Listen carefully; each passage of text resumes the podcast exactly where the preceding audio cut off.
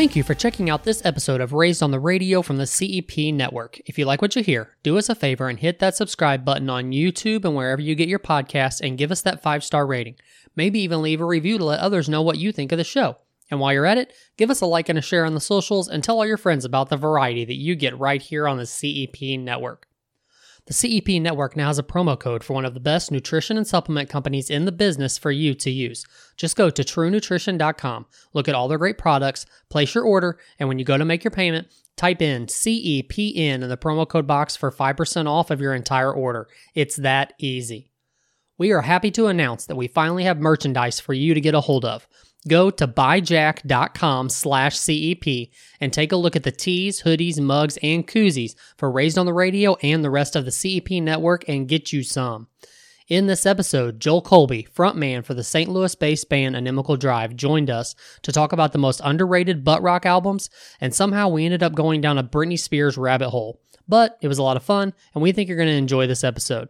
Make sure to go follow Inimical Drive on the socials and get a hold of their latest EP titled Enemy wherever you get your music. If you would like to get a hold of Patrick Blair or myself, you can reach out on the social medias. You can reach us on the Raised on the Radio's Facebook, Instagram, or Twitter pages. And if you have any questions, concerns, comments, or topics you would like to get our thoughts on, don't hesitate to reach out. Here is the track titled Enemy from Inimical Drive, and that'll lead you directly into the episode.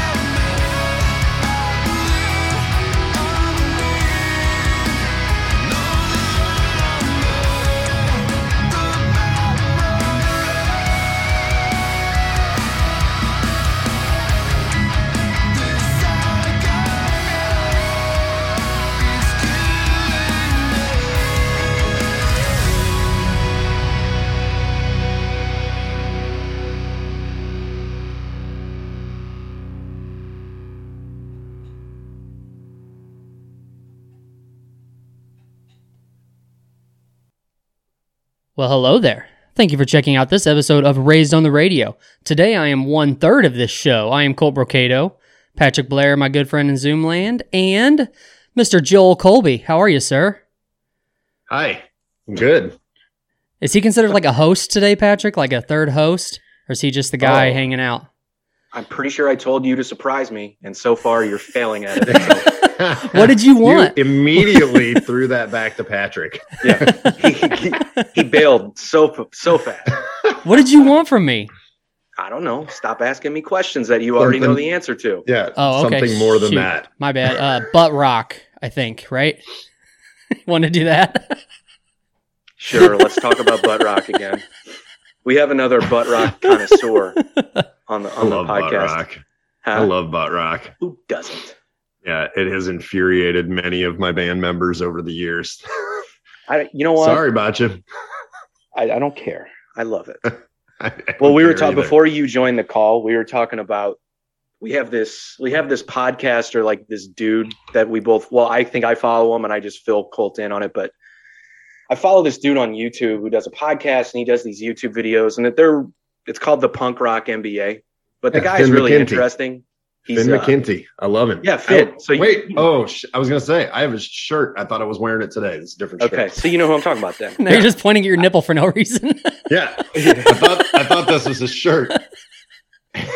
but um I like that guy a lot. I like his. Oh, I think he's he has a he has a unique point of view on a lot of stuff. But so like Yeah. yesterday, maybe or maybe the day before, he tweeted or posted on Instagram or it was somewhere on social media. He was like, and I'm I'm paraphrasing. I don't remember exactly what it was, and I don't want to dig for it. But he said like Apple Music is the Imagine Dragons of streaming services or something like that. And I remember reading it, and I was like, what does that mean? Like, so millions of people like it. Is that what you're saying? Because millions of people hmm. like Imagine Dragons. right. So I'm like, and then I was like, Colt, but Imagine Dragons, I don't know if they're considered butt rock necessarily. They kind of got their own thing, but like they're adored. They're like the new Nickelback. That's what I said. Like the hatred Yeah. that they get is like the like the hatred that Nickelback gets, and I don't get it. Does that mean? Yeah, yeah. I was gonna say they they are the new butt rock, right? Where I guess, yeah. I mean, they wrote a song about thunder and lightning. I don't know if it's about that, but that's what immediate. That's what everybody gets out of it. And the stupid little thunder, thunder, thunder. It's like a can't say it. nursery That, rhyme. that one, yeah, that one thing. I'm like, oh my god. Uh, yeah, no, that's that's definitely the new butt rock. but I was And just, when it gets that ridiculous, I and was, it's ju- the most popular thing in the world, It's, that's yeah. I mean, I was just that's what telling, classified everybody in the first place, right? I was just telling Patrick a while ago though. I was looking at YouTube, and Imagine Dragons' song "Believer" has one billion eight hundred million views on YouTube. That's a couple. They're, they're massive. That's They're a- that's massive. almost- so like. but so Finn Dude. McKenty, I think he was being he was being tongue in cheek, I guess. But like, what does that mean? The, the, uh, below the surface, there, there's that sarcastic sort of tone that everyone has about Imagine Dragons. It's like I I can't stand them. Why? Yeah. Because they're insanely popular. Like, what, what is it? What don't you like? But whatever. I mean, I think it's not it's not everybody's bag. I get it. I mean, I'm not a huge fan, but I can appreciate the fact that, like he just said, they have billions of views and have sold millions of records, and you know what I mean. Uh, The Thunder song makes me hate them. I, I The can- first I can record, we went and saw them at the amphitheater when they came through, Yeah. and uh, it was a good show. It was a good show, especially Yeah. for a band that went from playing the Firebird to um, the amphitheater like in a year's time. It was like it was, it, it- I don't know. It's It somewhere quick. around that. It was a ridiculous Hang on, wa- short amount of time. was that just an example, or did they really play the Firebird? no, they really did. No, they did. No Yeah. shit, Yeah. Yeah, Yeah. dude. That place Yeah, holds so- eight people, dude. Right. and you're elbow to elbow. So, right. Yeah. So to go, and it was a ridiculously short amount of time. To, So to go from, you know, Patrick knows you play the Firebird, you're getting the band, and that's it. Like there's no hoorah There's no- to it. Right, There's yeah. no, you know, it's like you you go to a club that small, you're getting that band, and and it better be good because that's you know there's no tricks. You know, I mean, mo- you're most of lucky the, to get the light guy to even like intermittently flicker the the house lights. You know, so uh, to go Don't from that to to being able to fill a stage in front of 20,000 people, 22,000 people, whatever that was. And it wasn't just sold out, it was sold the fuck out. I mean, wow. packed. Oh yeah. And so uh, to be able to carry that whole production. So, anyways, my point was I thought that was awesome. Uh, I wasn't huge on that first record, but anytime something new comes out that is uh, good and goes, you know, it's like I'm, I'm interested in in following that for whatever it is. Then you lose me when it gets to the ridiculousness. However, the same could be said for Nickelback Yeah. when Nickelback, uh, I am a Nickelback fan. Everyone hates me for that, but I don't. uh, when they first came out, was good, and then it gets ridiculous, lost me, and now I go back and listen to some of it, and I'm like, dude, this shit's awesome. I don't care what anybody says, you know. can't, you, you- can't deny good songs, man. Do you have I- a do you have a period where you know they lost you? Oh, for sure. The uh, well, I say for sure. Uh, the um, rock star is that what it's called? That's got- yeah, Rockstar? I fig- I figured that's what you were that gonna say. era, like pool parties and fucking cowboy boots and whatever. so you don't want a bathroom that you can play baseball in? Is what you're I mean. I do, I Okay. do. I just don't need to listen to that song. you we know, were actually talking about them before you joined too. Uh, I said I, I've never been a fan, but I saw them live, and it's one of the best times I've had at a concert. It was Yeah. just fun. You know, Yeah. Chad Again, Kroeger is a complete. where does the hate tool. come from? You know, Yeah, it was at Right. the the arena, sold out. yeah. I don't Everyone's know. Buying merch, everyone's buying booze. Where does the hate come from? Clearly, someone out there likes them. Everybody likes them. It's Yeah. just nobody admits it. Right. Well, again, that was also way sold out at Yeah. 20, 20 something thousand capacity, you know. Well, Chad with Imagine Dragons, tool. with Imagine Dragons, it's funny you said you saw them at amphitheater. So I saw them at the pageant before they got to the amphitheater. Yeah. And uh, and again, not not necessarily a fan. I knew the radioactive song. I thought it was catchy. I thought it was cool. Like, let's go see him. I took my buddy Nick, which you know, Yeah. the most cynical, hateful, sarcastic person on earth when it comes to music and you know stuff like that. So he goes with me, and I think about 30 minutes in, he looks over at me. He goes, "Dude, this band's good. Like this is impressive." I was like, Yeah. "Yeah, man, this is like." And again, I'm not a fan. I don't have anything to stand on as far as defending them, but I was like, "Yeah, I'm having a good time. They're good. Just, You can't deny good. I guess is my my point." But Yeah. so I took that as a win for them. If you impress Nick, you're doing something right. right. So I don't know. Yeah.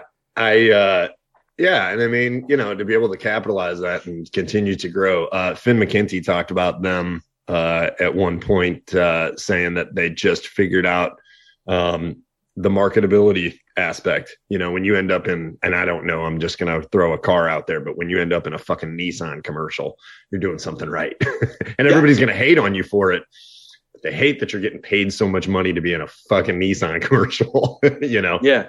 So the licensing and the marketing and stuff like so that. so just, you know, so so the hate comes from hating their success, is what you're saying? I'm sure a lot of it does. It doesn't for me. It comes from a shitty song like the stupid Thunder song and the stupid c- cowboy boot uh, rock star song. That's Oh. because you go to like, uh, and I don't, I don't love it in the way that like, oh, their newest record or their, you know, but in recent years, Nickelback put out a record and it comes out in the first song. I played this, uh, I played this for Robbie and Dave at, at the shop last time I was in, uh, getting ink done. And Robbie always makes fun of me about the Nickelback thing. And so I said, hang on, hang on, put this, put this on. And I gave him my phone to put on, and it was that song. And everybody sat in there listening to it, like, yeah, this is good. And then he starts singing, and they're all going, Who is this? Who's? I'm like, Nickelback, motherfucker. I told you. If I don't tell you who it is, yeah, Right. you're fine with it, you know? Right. And so, and and now I bust his balls. I'm like, you're a closet fan. You're a closet fan, and is I'm not a. I am not. Yes, you are. Yes, you are. I just proved it. You are. you liked it. You did, and you just you'd have watched that. Had you not known, if they'd have come out from behind a curtain, you would have been standing there right there with me watching this. So That's funny. I think I think people are closeted fans also because they don't want to be lumped in with the outspoken Nickelback fans. If you know what I'm talking about, Oh, for sure. because they ha- they have this overall uh, stigma attached to them and like image that people have in their heads about them, and so the Yeah. closeted people don't want to say, "All right, I'm just like the guy who shops at Buckle and puts rhinestones on his jeans." They don't want to say that, right? Whatever. Who cares? Bedazzle butt. Bedazzle butt, right? Bedazzle butt. you got to bedazzle your ass when you're going to a Nickelback show. You just do. there was a lot of bedazzling going on. I can tell you that. Amongst the 20,000, I'd say, uh, Right. you know, a good 13,000 might have at some point, whether it was like up over the shoulder of a t shirt, you know, that resulted like in an arrow that bedazzled back up or something. A or- lightning bolt. know? Yeah, a lightning bolt. Yeah. I'm going to say maybe, maybe a piece of bedazzle amongst uh, at least 10,000 of those. it's Fine. You got. You just got to deal with it. It's Just right. look past the bedazzle and listen to the music. It's not bad. That's right. you- uh, dude, that's funny. You mentioned the car commercial too. I was just telling him again before you join Uh, when we're talking about Imagine Dragons, I, I remember like, and I'm, it was so funny when I was talking about the Apple streaming thing. The thing that Finn McKenty said. I remember like two years ago, whenever their biggest year was, when they reached. When did that Thunders? Like that song was two years ago, probably three yeah, years a couple ago years old, probably. they're at the height of their popularity and i remember they just won like band of the year for like every publication but spin put out this article about how they're the worst band on earth or something like that like that was the headline like imagine dragons is the worst band on earth. I think that was the headline. And i was just like really spin? And i remember just tweeting i remember tweeting going hey kids if you're thinking about starting a band don't be like imagine dragons. Don't sell Right. millions of records. Don't play halftime shows and don't be in car commercials. That's Right. stupid. Don't do that. That's not a measure of success at all. Um, But isn't that really and then what? They were car commercials. isn't that really crappy of the person who wrote that article though? Because now it's just it's just showing bias. It's just showing their opinion on that band. Has nothing to do with like spin in general, right? Well, Right.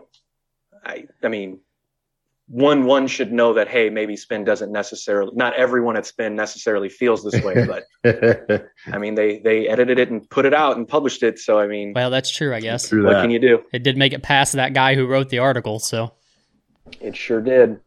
Huh. But whatever. But yeah, I just So- remember remember tweeting that, and I was like, you know what? If 16 year old me was told, hey, write these kinds of songs and you'll sell 10 million records and you'll play you like your dream come true to play a halftime show like a college football halftime show will come true because that's still my dream. I'm an old ass man now. That's still my dream is to either sing god bless america at a baseball game or to play the halftime show at a, a college football game. Like it's still like 16 year old me if i'm told that i go yeah yeah who's writing the songs? Do you want me to help? Or what, what do you want me to do? I'll do it. Right? But now we got to tell kids, no, that's not cool. That's that's selling out. That's weird. So weird to me. that's considered well, selling to jump out. on that real quick, uh, how do we make that happen? Which we, one? We got it. We got it. The college football for you. How do we make that happen? I don't Well, first, I need a band. That, that has to exist. So that's Okay. a good All right. start. Okay, wait, That's hang a on. good starting point. Did, yes. did you did you say what kind of baseball game? You just said the the match. Major League a- Baseball. Oh crap! Oh. Never mind. Major League Say Yeah, yeah. I can I can probably pull some strings if we want to go a little lower, like a No, no, no. t-ball. Ma- or- Major League Baseball, preferably at an There- Indians game. there's but a I'll park a mile. There's a park a mile from Colt's house. Oh yeah, we'll a little find league game. That's what I meant. Yeah. Cole. A little league game for sure. I'm just trying to help a brother out, man. I love it. I mean, Joel, if you want to go ahead and book the halftime show for yourself, I'll just live vicariously through you as long as I get to go and like just All be there. That uh, are we clearing the stands or we want people to stay? Because will- uh, I don't care. I'll carry your microphone case, bro. I just want to hear Joel Colby's Yeah. version of the national anthem. right. Yeah, nobody wants to hear that. No, no. Well, do you want to do that, or do you just want to play your music at the halftime show? Well, I would want that. No one else would want that. Don't don't don't sell yourself short, dude. We got to make this, thing a reality now that now, now that. I know you're on board too. Uh, we got to we got to do this. I don't know. This this is what everybody came up with. Fantastic. Great. I'm gonna go get a beer. Great. finally, finally get to come to a sporting event, and this is what we fucking get. This might be the time to strike. You know, who knows? Might I might I be the only so. opportunity to get in on it. You know what though? I bet your So- al- I bet the uh, inimical album si- sales will go through the roof. Yes, from Little League or Probably not Little League. Little League. No, this fucking guy. this guy. He's All like, hey, so hey, there's a kickball game going on around the corner. Uh, you want to go? You want to go Hopscotch? for that, or I've got, I've got, yeah, I got a CNH park right down the street. There's always something going on there. Maybe not today. oh no, but we don't have to go down this road. But Patrick, we talked on the last episode a little bit about that country dude, that Morgan Wallen, is that his name or whatever? The guy that said the N word oh, and got all the That hate. guy. That guy. Apparently, That his character. his sales, you know, his- you didn't even have to say his name. Isn't that horrible? But- I, I still don't know. I don't know if you're accurate on that name or not. But I might not be. I'm not sure. I don't either. yeah, I was gonna say it doesn't. That's what a nightmare. But it's almost like that's the smartest thing that he's done because his sales quadrupled in the past week. Are you serious? yes. Did they really? Yes, How fucked is that? What a weird. We live in a weird time, man. we do. But it's I mean, it's just curiosity though, right? It's got to be. No, Um, wait. His sales or his streams quadrupled? Well, I don't. Well, yeah, that's a good distinguishing. Because according Factor. to this guy, it's I get it. I get it. I'm not. I'm not 100 One percent sure. more. Oh, for sure, it's sure. different, especially in a case like that, Yeah. because somebody would have to make the conscious effort to go, "Oh, I support this," versus checking it out and giving it a run through. You know, Right. True. I got you. That's that's fucking weird, man. It, it is. He got weird. dropped by his label though, right? he did. Do you remember? Yeah, I the mean, there's always something to that, though, right? Like, so well, I guess that, that's a question. If, then- if he got dropped by the label, would they automatically pull his music? Mm, Probably not. Well, They wouldn't. I mean, how could how could the success? No, I would think that once it's, I don't know. I think that would be the the streaming platforms, right, or the plat the distribution platforms would have to make the decision to pull that because once it's released, Yeah, it's out And I- there, right? yeah, and I would imagine that they own they own some sort of rights to his music, like most labels do. So they definitely wouldn't want to pull it and not get those. those oh, those- sure. They still have to make up their investment. That's Yeah. kind of the the the uh, the Lost Prophets deal, right? No Oof. one will go and listen to that music, but it's available. It's up there, and they were immediately dropped by everyone and every endorsement and everything.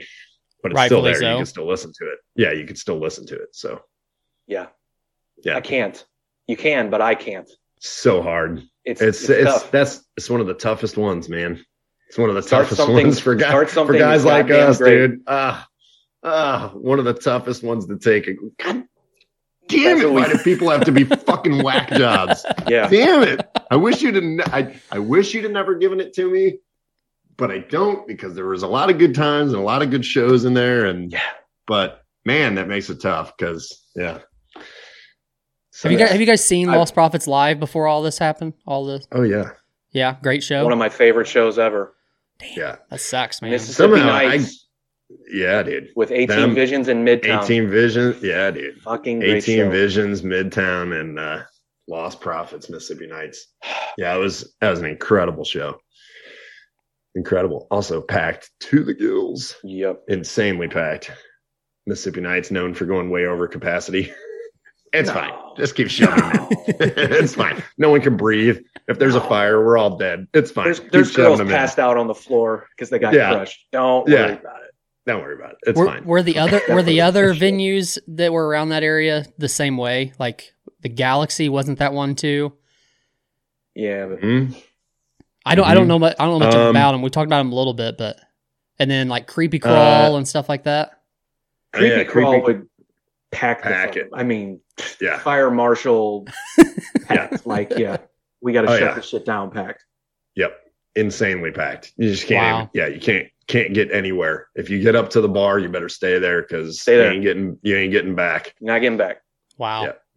I, I had to. I've had to leave a couple of shows at that place because I was just like, all right, my Too anxiety much. can't take. I got to get out. I'm gonna have a panic Yeah. attack. I remember specifically Mudvayne was one, Ugh.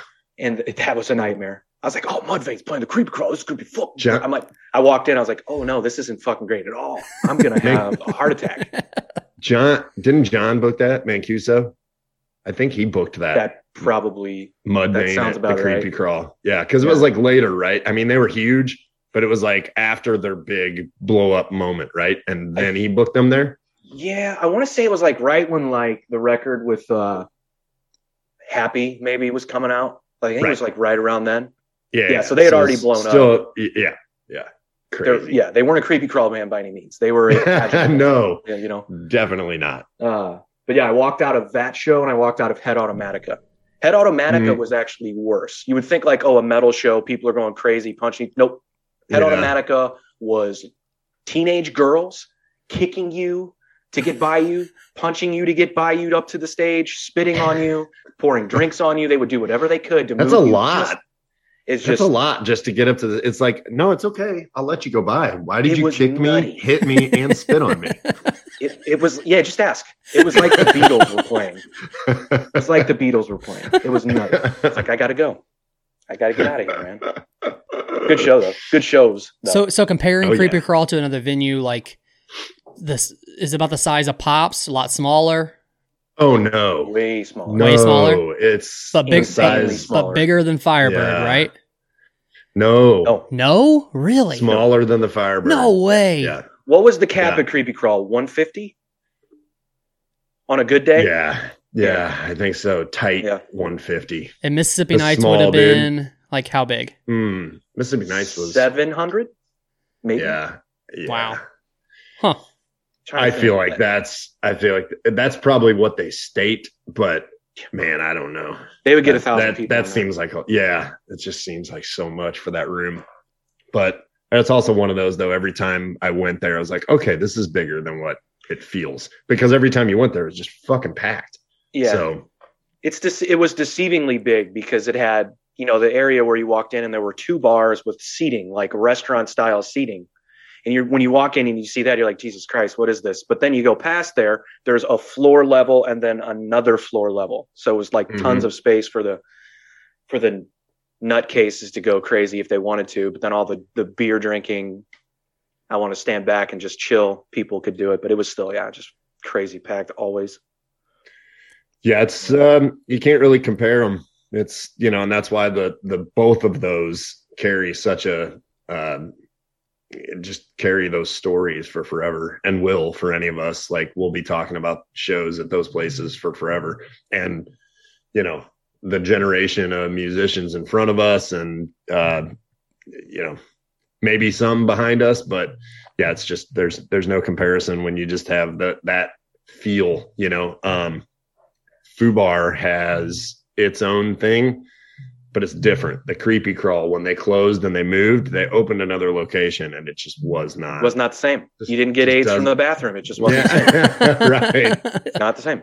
Uh, uh, yeah, no, definitely not the same. And you know, you can't recreate something that's just that cool and has so many cool stories to it, and sometimes they're just done right. You know, So But- what, what's So, uh, Colt? If you want to get an idea of what the creepy crawl is, just go watch, rewatch the "Until the Day I Die" music video. It Yep. was shot there, but it does it no justice as to how dirty it was, how like broken down the stage was. They actually made that place look presentable right in the Yeah. video. You know, well? I was but to give you an idea of like what it was. Yeah, I was actually going to ask about that because I I wanted to say somebody had told me at one point that that like creepy crawl was kind of like what story would have considered their home place back when they you know back in the day, but I, w- I wasn't sure. Big blue, big blue monkey more than story. I don't even think You I've ever heard but- of that. Oh oh the band. Okay, yeah. I, I still Right. don't think I've ever heard of them Yeah, unless Um, Patrick might have mentioned them once. big blue monkey pre story of the year previous to being story of the Year. I don't know that I have. But Okay. maybe. but but yeah so um yeah yeah it's a good representation but you still don't until you've been there and you stand in that room and pretty uh yeah you can't can't do What's there now? Is it like a, an attorney's office or something? It's something weird i don't even i don't even know i know Yeah. it turned into gus's shoes for a while. Gu- yeah gus's yeah. Oh, shoes yeah. in fashion Oh, I know all about Gus. Used to get my dickies there, bruh. yeah man yep that was the thing to do. Go downtown and shop at Gus's. Where was Shop he at at though? Previous to that, was he on Washington? He was on Washington, yeah, I was gonna Yep. say before. right there by Levine's Yep. hat shop. Yep. Good old Go down and get your get your hat and get your kicks. Get you a Kangol, get you some shell toes at Yeah, the king You're fucking ready. You So- were fucking ready. So what's the cap on like red flag? Do you know? The new venue, A Thousand. a thousand. Out. Yep. Jesus, I gotta go there. It Big. look it looks It's so pretty cool. Awesome.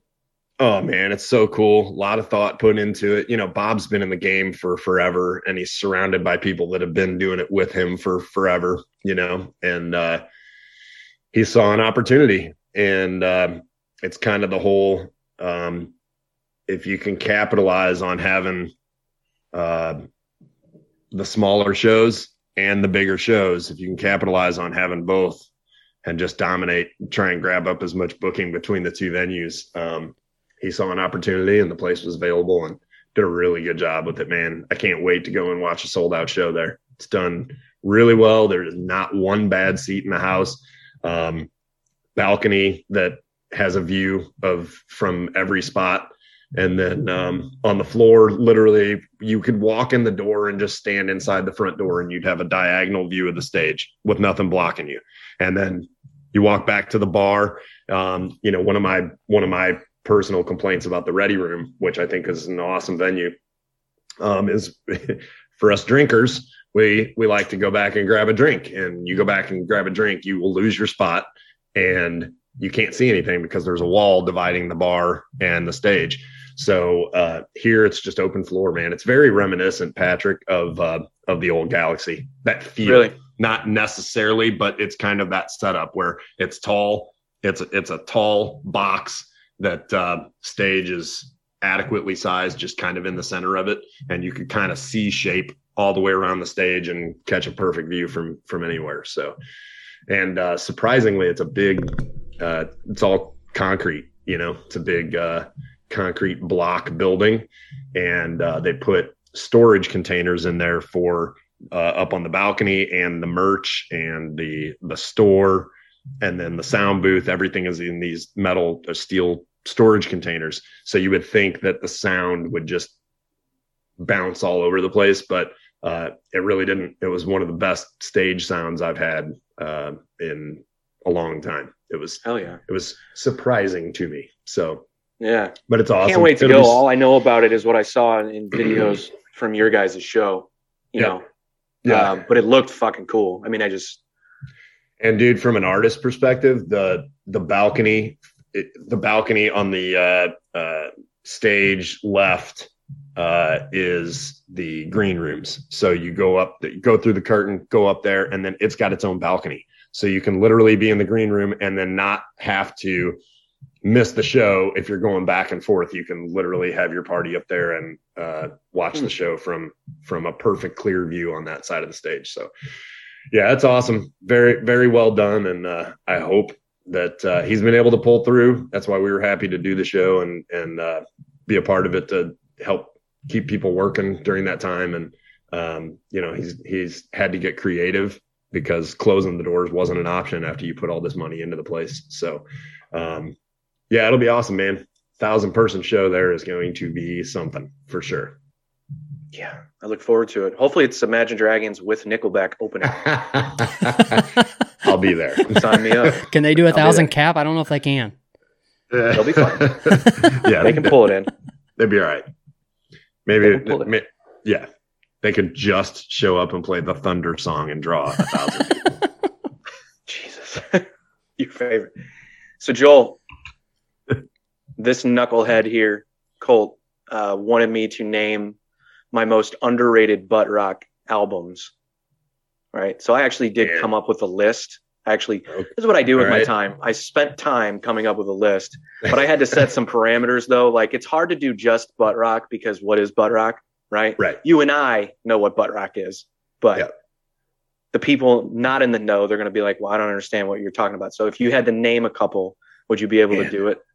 Man, not probably not. You're gonna be able to go way more obscure than me. You know, I scratch the surface on a lot of stuff. I don't know that I I don't know. And what, yeah, what is butt rock? If you say some, You'll go, oh Yeah. yeah, I remember that. yeah, probably probably more so that. I think when I think butt rock, I think uh, bands that just get completely played out and and then in turn become made fun of for whatever reason, and not even so much the that being an asshole reasons or anything else. I think it's more so right, just getting played out and overdone and overdone, and you just get sick of them to the point where some people just end up hating them because they're just sick of hearing it. But say you skip, I don't know, eight to ten years, and somebody plays that song, and you go, dude, that song's awesome. You know, so Yeah. that's kind of how I view it. But I don't know. I'm interested to hear the list. Hey, hey, before you before you before you give the list, give me just a second, okay? What a boner. I know. Well, hey, do you do you hear the bass in the What? background? What bass? Is that me? I don't know That's who. here. Oh, it's Yeah, you. it- Yeah, that's you. It's- Okay. It's, uh, it sounds like you're, el- do you have that mic on a table? I think you're hitting it with Um, your elbow. Well, I do, but that's actual. I I live with a producer in my basement, so there's Oh. uh Oh, okay. Okay. there's there's actually music being created right now. Is that too much? Do I need to kill that? If you can, Yeah. or at least turn it down a little bit. I, I it sounded just like somebody had a phone on vibrate on their table, and I was waiting for it to go away, and it never did. And I was like, if either somebody is really trying Yeah. to get a hold of one of you guys, or it's not a phone. I just sent, me, dog. I just sent the message. I can't really hear it because I got my AirPods in, but you're right. Okay. Okay. And it's gone. Nice. I just wanted to make sure that it wasn't a TV or something here at the house vibrating through the walls or something. No, no, that's me. Okay, okay, You cool. can edit that. You can edit that out. it's, I mean, it's not me. It's the famous producer that lives in my basement. It's all good. We're keeping it. We're keeping We're it. keeping it. Let's do it. I'm good. I'm good with that. All right. So now the list. How many? First, tell me who. How many are on this list? And did you do oh, No, it? this is good. I want, yeah, I want, I want to hear the list because I've got questions. I'm taking notes here. I, I, I have questions on topics already. So Okay. So well, you told me to do 20, Okay. but like I said, I had to come up with parameters. So Joel's going to know what I'm talking about. I, I'm not just naming active rock bands, and Joel knows exactly what that means. mhm. Active rock is what has been defined by our radio friends in the industry as yeah, butt and that's rock. probably most what I revert to when I think butt rock. So exactly. um, so yeah, I'm very interested.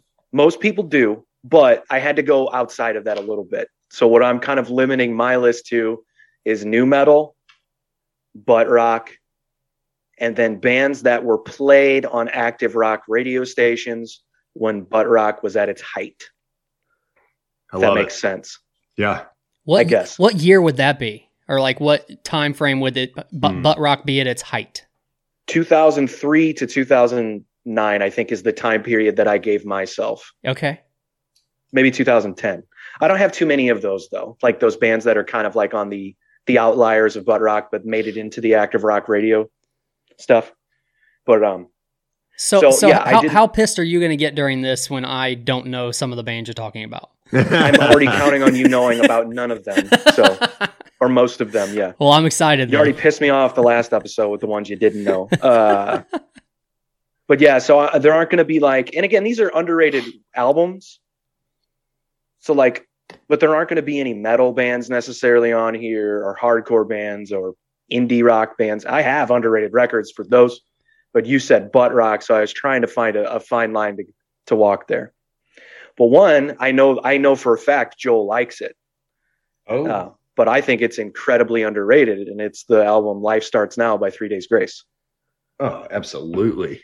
It's their best, their best record. it's the, hands down their best record. You know what- and you it's know what- probably I would say from a radio play perspective, their least played. I have a I have a small Mm, If I'm Yeah. thinking, is Riot on that?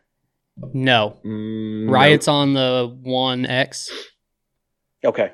Yeah. What's the what's the radio song or songs from that record? See, I don't even know the radio songs. I just know The the, big the record big ones. song- Man. The big ones. Riot so- and uh, um, Animal I Have Become and But that's Okay. not on Life Starts Now. You said no, it's not. Oh, I thought No. you were asking about the other record. Oh no, Life Hang Starts on, Now had um, Break. Break was the biggest one on that one. okay, okay, okay. Yeah. Break. Yeah, yeah, yeah.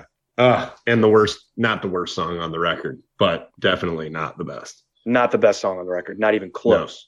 Yeah. I have a small. It's- I have a small why, story That's why I think that. it's an underrated record. Is that the songs that weren't played on the radio are better than the ones that were played on the radio? My opinion. Uh, so I know you. yeah. that. Oh, uh, a hundred percent. That is. Yep. I have Yep. a- I'll stand have by a s- that. I have I'll a s- argue that every time, and uh, that's one of the records that make made several band members hate me. I think. it's like You know- I'm sorry, I'm not letting it go. It's it's a really good record. I recall going to a blues game with you, and one of you and you playing that record, and one of your bandmates going, "Turn this fucking bullshit off." Yeah, yeah. That might be, and that might be how I know that you like that record. I think maybe we've talked about it outside of that, but uh, We- Yep. hey, it's but funny, dude. before you move on, we were so this is before we started the podcast. This was last year when we went on the float trip, us three, and Oh. I actually I had the Bluetooth speaker on, and a song from that album came on, and both of you guys instantly looked at each other and said, "This is such an underrated record," and I almost fell off of the raft. Like what? Wow. Did I just hear Patrick and Joel say that? I can't believe. Yeah, Yeah, blew man. my blew my it's mind. fucking good. Blew my mind. I think you know what. Even though he's not in the band anymore, I think they're an underrated band with the original singer too, just because his voice is so hard to fucking mimic. He's got Yeah. such a unique voice. right. Wait, hang on. What? That's why now? I liked them a lot. But I mean, what are you saying? what's his name? He Adam- sent me something about him the other day. Adam Gontier? Yeah, he's dude. He's got like if you ask me like, hey, I'll give you a thousand bucks to join a karaoke contest. I'm not picking a Three Days Grace song to do in that contest because I know Yeah. I'll fuck it up. He's just that he's got a unique voice. Yeah. Um, so yeah, I think that's another reason why I just really like them too. But I think it's uh yeah.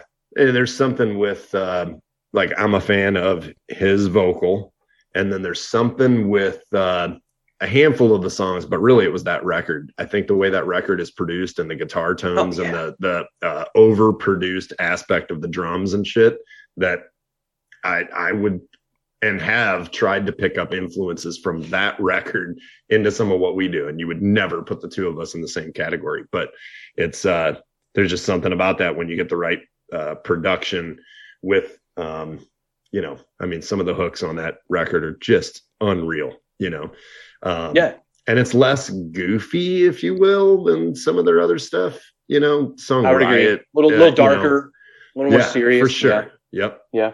however i don't follow anything of saint asonia colt has sent me some of that Eh, Yeah. I don't follow any of it, you know. I and it's not a thing. I'm a fan of Adam, but then I go, well, maybe it was just the right combination with everything because that was really the record that I attribute when people are like, "Oh, Three Days Grace." I'm like, "Oh yeah, I love it," but I really don't care to see them now, and I really don't care about Saint Asonia. It was really just. uh much like many things with me is like one record or one song that just hits at the right time and hits you know there's something about a couple of those that i could go right to the point on the record and be like this this is why this part jumps out at me and and i haven't heard that rematched in in in any fashion so Yeah, for sure. Yeah, it's got to move me. I say that to Cole all the time, and he laughs at me. But dude, music moves me, and if you if you Yep. make music that moves me in some sort of way, right you've you've doesn't got matter what it is yeah you've got me sure. hook, line, and sinker after that. You know. Yeah. Uh, like my my wife makes fun of me for listening to electronic music. you're not but- supposed to make that face when you say my No, wife I am. she makes fun of me for liking electronic music and I'll have it on sometimes and she goes, What the fuck are you listening to? I'm like, I, I don't know. I like it. It's just it's moving me right now. I can't explain it. But see that Oh. see that's what's odd. The kind of the thing for me that's odd. Um, and I, Joel, you might be the same way with that too. But you say with the music moves you, but you literally mean the music. Most people wouldn't think that. Most people would think like the lyrics, like what is being said in this song, is what moves you. You're not like that. You're Oh, like way. Doing the these lyrics, music Cole, itself. God, I'll Joel. I think Joel, you're a lyric guy, aren't you? Or no? sure See, sure but i'm a music guy too I know, I know. yeah Colt, I can appreciate good lyrics, and I do. However, the music has to move me first for me to even start paying attention to what it is you're actually saying. Okay, That's just Yeah. me. okay, That's just me. I get it. Um, we might have talked about this before. People listening to this are gonna be like, "Cool, you guys all talked about these things before." Yeah. Sorry, we've all spent a lot of time together. Okay, um, but with uh, yeah, it's it has to move you. It yeah, it doesn't have to be the lyrics. Sometimes the music hits first, and then you go, okay, awesome, and then you go to the lyrics. But there is um, uh, a band. I never want to call it out. Nobody knows this band anyway. Have you ever heard the band Fort Hope? yes. No. It lyrically, what? What are, you, what are you doing? What are you doing? Not not all of it, but some of it. I go, man, I wish I just wrote the lyrics because the music is really good, and I listen to several of their songs over several records on regular rotation. Throw it in playlists, and uh, they are really talented. I mean, when I say the guy can sing, he can sing, and he Yeah. can play and sing. And uh, if you were to watch this band live, um, I think they're from the UK. If they were to come here, I would definitely stand and watch every second of that show because the kids can just play. I mean, Yeah. play real well. However, you start to dig into some of it, and and they're again not all of it, but some of them are like, dude, what are you, what are you doing? You- did you just say all the boys and all the girls? Did you just say that? Like th- that's what you wrote down? And your producer didn't stop you and did, maybe we come up with something better here. I don't know. So, anyways, um, you know, Fort Hope certainly is going to listen to this, and I apologize, guys. I'm I'm a fan. Um, Certainly. when they go on, Certainly, yeah. they're going to listen to this. certainly yeah. they're going to hear this, and uh, I I mean, I I promise I promote your music. No, but that's a good example of one that um, I could play you three or four songs. You'd be like, damn, dude, yeah, these guys are really good, and then you dig into it more. You're Was he was he talking about? It's like, oh, I attribute some of that to the, I think they're really young. So us old guys yeah, can yeah. only relate so much, you know? And if I was real if I was that good when I was that young, I'd have probably said some stupid shit too. I still say stupid shit. So but you know, you know what I mean. Yeah. No, I, I'm with you. Yeah, I, I that guy's like me. I guess he just doesn't care about the lyrics necessarily. And again, I've I've listened to bands the same way where I go, God, this is awesome. Then I'll hear what they say and I'll go, Well, that's goofy, but it's not going to make me not like the song. right. Uh, yeah. I mean, I Still- still, I mean, still I a like fan. System If of a Down. Like, what are we Yeah. talking about? I like Deftones. Like, what are we talking about sometimes? yeah. You Right. know, like what are we Yeah, if it really moves talking you, about? It moves we don't you, know. You know. Yeah. Um, so yeah, yeah, I'm with you on that. So anyway, what did I say? What was it? Life starts now. Yeah, it's an underrated record, but that's an obvious one. I feel. Uh, I think another obvious one, or just because I know you've probably heard of it, but the album "Sci-Fi Crimes" by Chevelle Mhm. is front to back a fantastic album. It's so good, and again, not one of their most popular. Um, Jar- it called? Jars was pretty big. Sci-Fi though. Crimes. Sci-fi crimes. All right. What's the song I would know? Would I know Jars. any of them? Because Jars. they get a lot of. Man, I'm not gonna. I'm not gonna. I'm gonna have to look it up. So. You'll know you'll know the song for sure. That, that I know that was the big single off the album. But actually, since Patrick, since you mentioned to me that you thought that was a, uh, because you you actually said that was one of the most underrated records from the 2010s. I think you said, And it's from 2009. and it was from 2009 or whatever. But I actually, when you said that, I went back and listened through the album, and it's it's a It's phenomenal good. record. Yeah, It's so good. All right. So here's here's my thing. I'm not, you're not gonna be able to see this, but this right here says, "How does Chevelle fit into this?" So that that's was- awesome. so you brought up you brought up Chevelle. That was one of my notes. Was at the end of this list, if it wasn't on there, how does Chevelle fit into this? Because Chevelle doesn't doesn't fit the butt rock. The if you were to say okay, if we did the uh, like the Jimmy Kimmel, is it Jimmy Kimmel goes down the street and interviews people? Jay Leno, they probably all do that, right? They all do it. Yeah. if I was to interview people down the street and I said uh, butt rock bands, I don't think anybody's going to say Chevelle, right?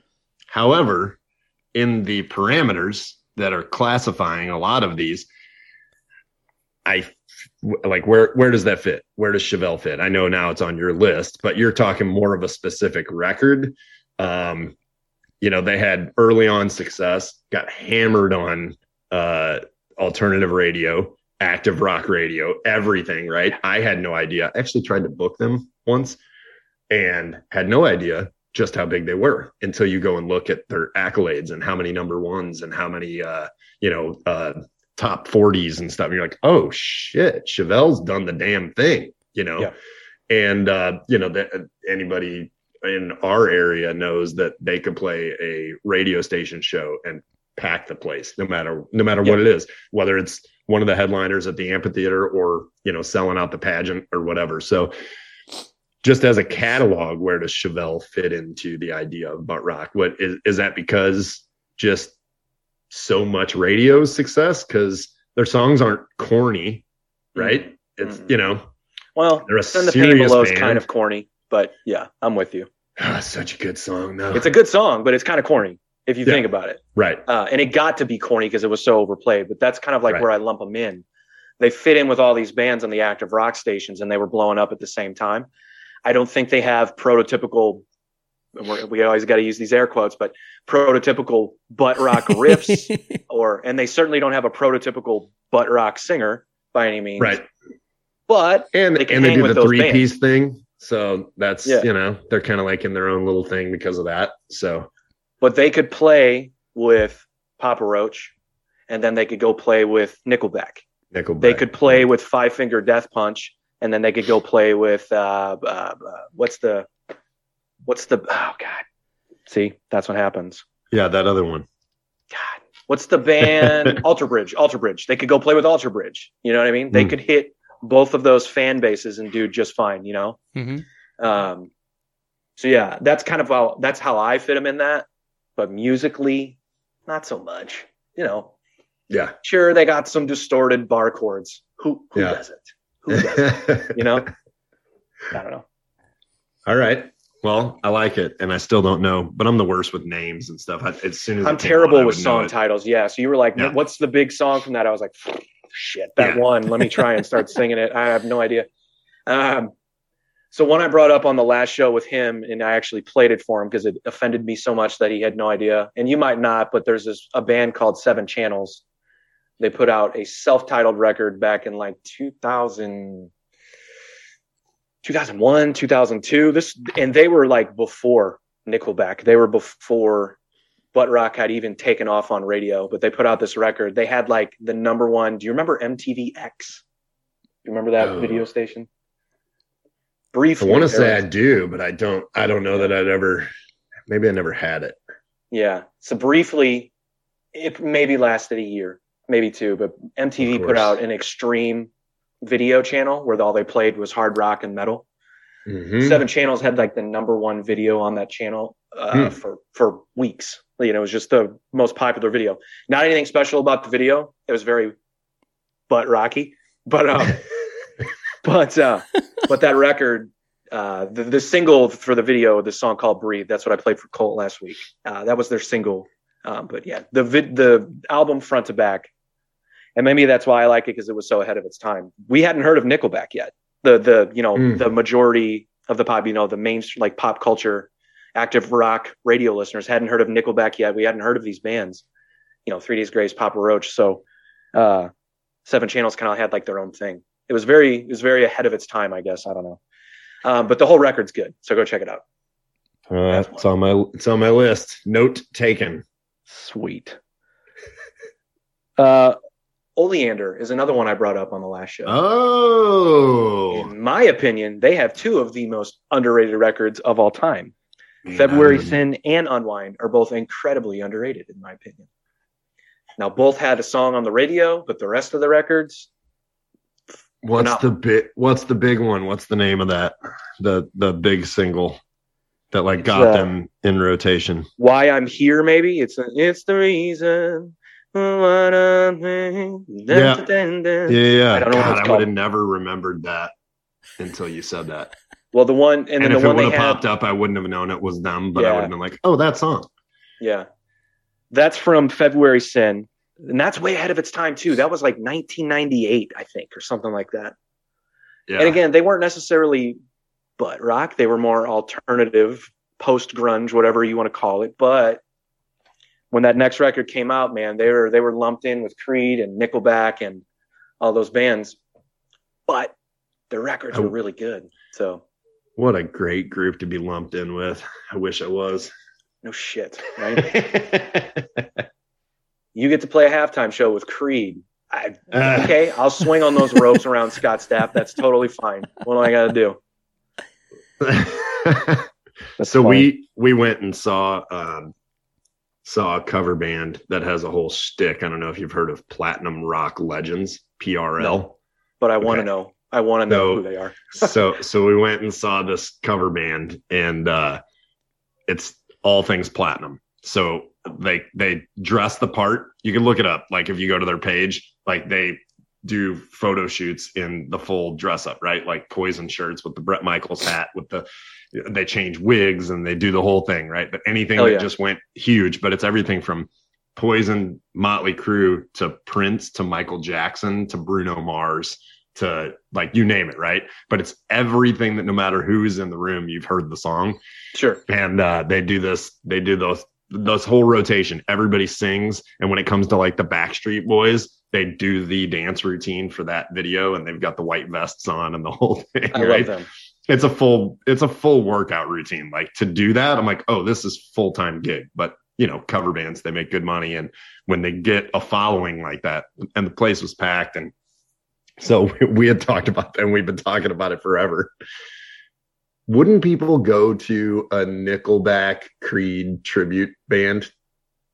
Yeah. I think if we just did that, I think we would have money coming in three nights a week. Good money, three nights a week in front of a ton of people. I think as hated as the butt rock genre is, everybody knows it. Everybody knows it and everybody loves it. Closeted, they love it. Uh, I call bingo on Thursday nights. That's how old I am. Um, it's more that that was my uh, uh, forced retirement gig this year. Uh, but musical bingo, right? Anytime a Nickelback or a Creed song, Arms Wide Open came on, and everybody, everybody knows it, and everybody's proud to sing it. So I'm like, Mhm. I'm witnessing it right now. It's just who's got the balls to actually spend that much time learning every Creed song and every Nickelback song, Yeah. right? Yeah. Yeah. For sure. I'm I'll sa- And you I'm could I'm throw you could throw in Trapt and call it Hated Rock Legends. Yeah. Yeah. yeah. What, hey, what was and and what- you have a whole show. what was that that you had last week, Patrick? The uh, he was n- Chris Brown was number one on some list. What was it? Was it just think was, it was it just- just hated? it was hated butt rock members, band members. Okay. So it wasn't Yeah. just lead singers. It was Gotcha. People- Top I- on the list. some of the yeah some of the guys. I was like, oh okay, I didn't know the guitar player of Saint Asonia was named that. I, okay, fine, right. sure you hit. And I, I- that's Guitar arbitrary. player what for just Santa said. Sonia was. No, I, I don't know. oh, He was just I throwing was something out that there. up. Like, yeah, yeah. I was gonna say that's the guy from Staind, right? Is it really? Mike Yeah. Mush Mike- Mushok? Mushok? Mushok. Mushok? He's the didn't know he guitar was in that player for Saint Asonia. Oh shit. There you go. when I won't I won't go too far down that road, but back to the point earlier with uh, um, Adam fronting that band and knowing that Mike Mushok was a main songwriter and I think writes the, the music. Hmm. I think I like Adam better having more control of writing his own music. I just think his melodies are better over Three Days Grace stuff versus Saint Asonia. And that's Hmm. like I like Staind as a band, as we all did and uh, I like Adam fronting Three Days Grace, the two of them together. And I don't know that that's the way that it goes, but that's my assumption is that having more control over writing the songs and then writing vocals over somebody else's music instead of sitting down with a guitar and working out the initial ideas on Yeah. his own. If that makes sense. If that's even, they might also listen to this podcast and go, "Hey, man, you're wrong." Adam Well, still writes sure a lot of.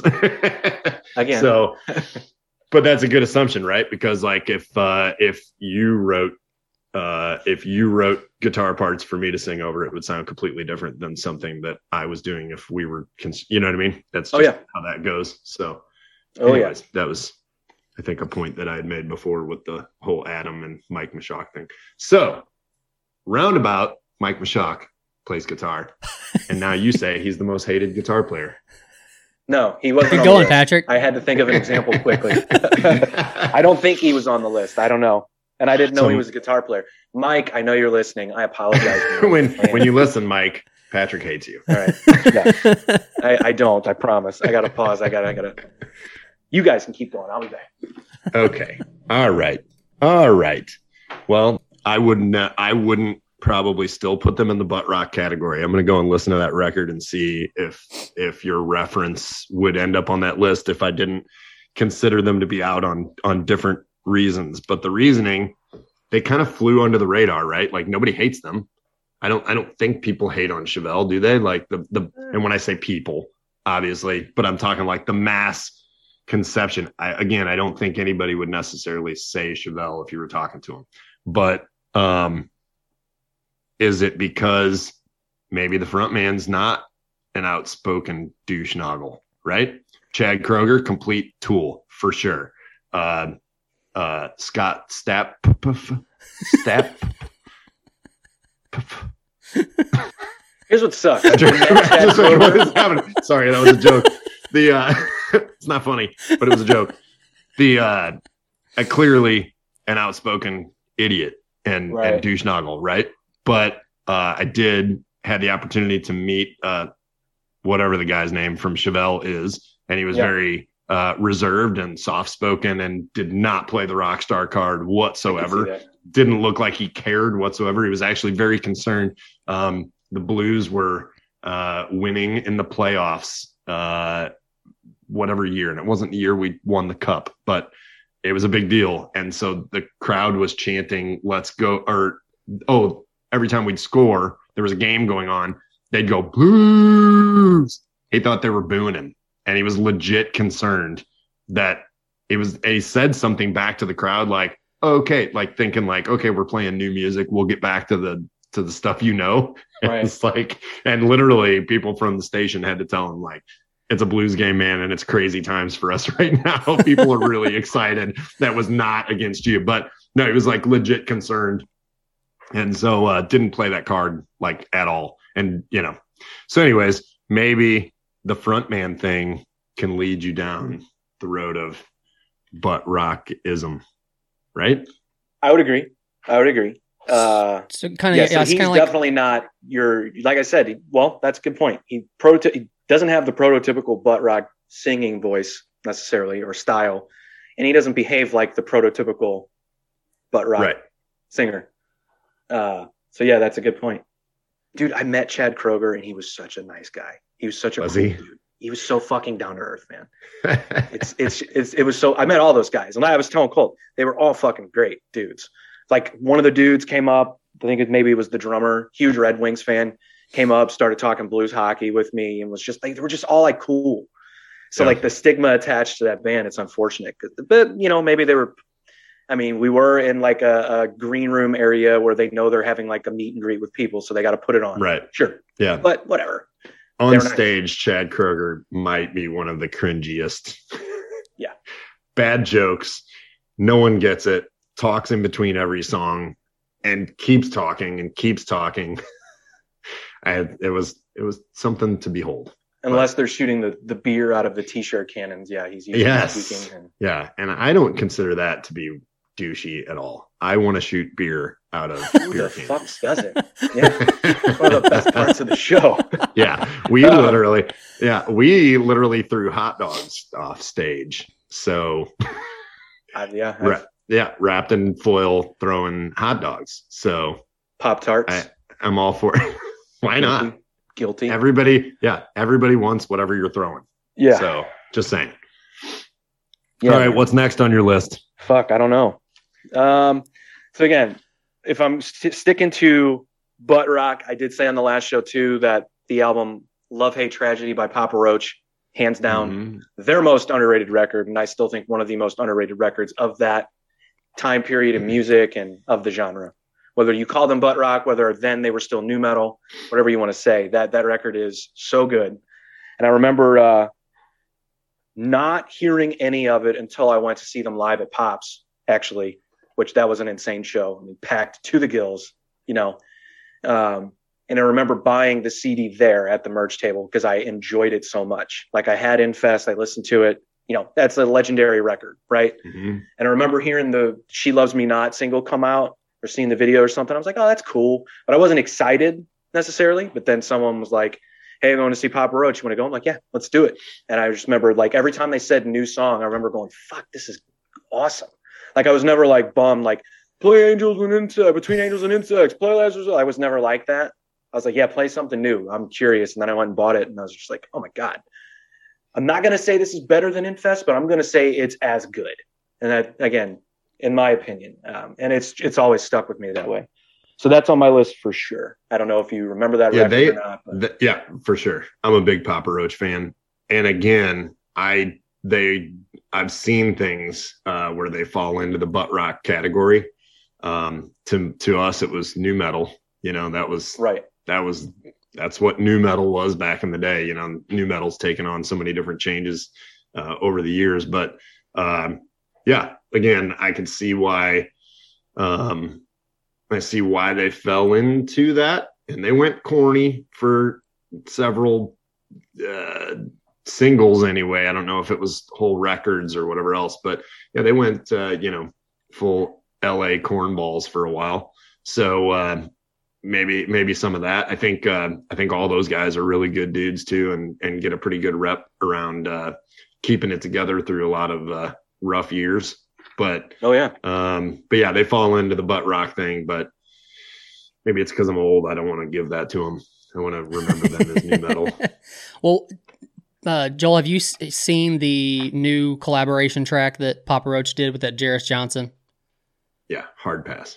Okay, I just wonder because I know Patrick hates it, Yeah. and I'm just I'm Why- t- I'm, yeah, t- why- I'm, I- I'm, Goose chills just now. I'm towing the I line because I don't know if, if I why like it or not. that. No, I know. I know Okay. why Papa Roach did it. And we I know why they time. did it, but Yeah. why? But for the fans, why? Like why? Yeah. That doesn't do it. That doesn't do anything for me. Yeah, but also I don't want to hear that kid sing his own lyrics over Last Resort. Yeah. don't. I'm not interested. Go write Yeah, your own Last Resort, dude. Like I don't want to hear Yeah. you. Like I don't know. That's probably Yeah, me being an old fucking bitter fart. I get it. I understand. I'm an old okay. hater. We're allowed. I'm allowed, and I admit it. I embrace it. Uh, but yeah, yeah, that was my take on that too. No, Not hard pass. I don't know Yeah. why. I don't know why that's appealing to anybody, but it's appealing to somebody, I'm sure.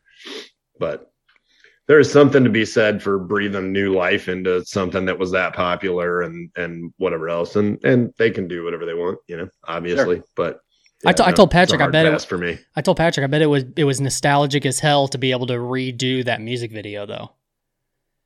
Sure. But that would have been cool. But then again, I guess they could if they if they really wanted to, they could have just redone it anyways, just for fun, Yeah. just for fun, yes, and you know Yes. remastered the track or something somehow. Mhm. that's what I was saying. Th- They don't need to like do a song with a TikTok star to recapture some sort of fame or success. They're still right. insanely successful Right. and famous amongst the the festival crowds and like all that stuff. So like Mhm. they're doing fine on their own. Like financially speaking, yeah, it's probably a good idea because TikTok is all the rage right now, and there are legitimately teenagers becoming millionaires because of TikTok. I get it. It's a good business decision, but they didn't need it. Right. Like they're, they're Yeah. you know what I mean? Like they're not they're not hurting for the for the exposure or the money or like uh, maybe they are. Maybe they're spending through their money. Maybe they're, they're whatever. But I'm just saying, from the, you know, I guess the the implication from the band is that they're successful. They're not Yeah. sort of leading off this thing like they're hurting for anything, right? They're not starving. I would say, I would say, and even the way that that was promoted, that legit everybody involved thought it was a good idea, and probably just, uh, and they're old dudes too now, you know, Yeah. where they're like, hey, it's cool to do something fun and try something different or whatever. Uh, a regular conversation for 18 years in my band has been, we should re-record that song. We should go back and re-record this and reach, or, and it always comes back to this, or just write another better song. you know, like There's always that. just, could just write another song.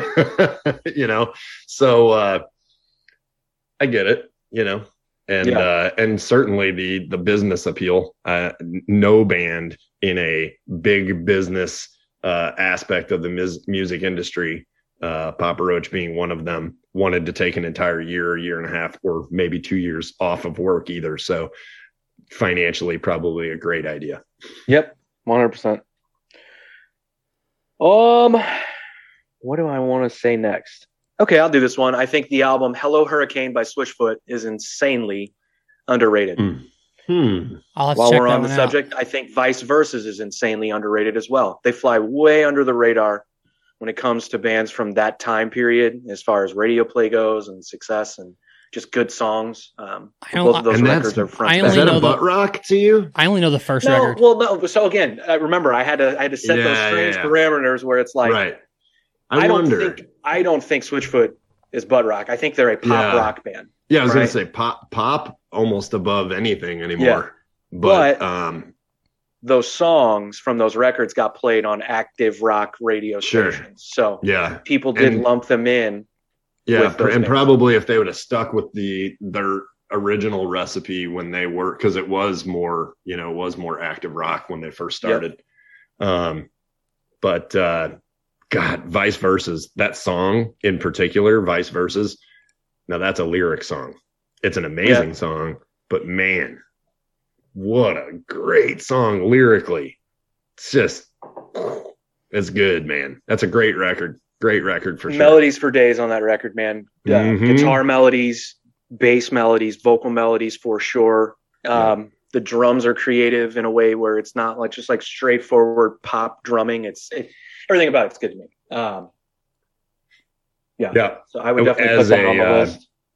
as a lyric guy to read that uh, and know that literally that's a guy sitting down with a guitar with something seriously on his brain and he doesn't quite understand how to put it out and Hmm. just sits down and starts writing words to this simplistic uh, acoustic uh, melody that he comes up with and you come out with that and when you read that um, it tells a story from the very first line and every line makes sense tying into the next part and finishes on this point where you're like jesus dude and even the title has this contradictory meaning and what a that song is fantastic lyrically Yep. Yep.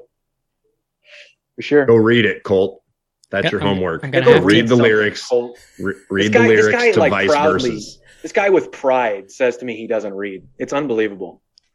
He'll read lyrics though. I, that's the one thing I know he reads Huh. because he Don't recites. go read lyrics. lyrics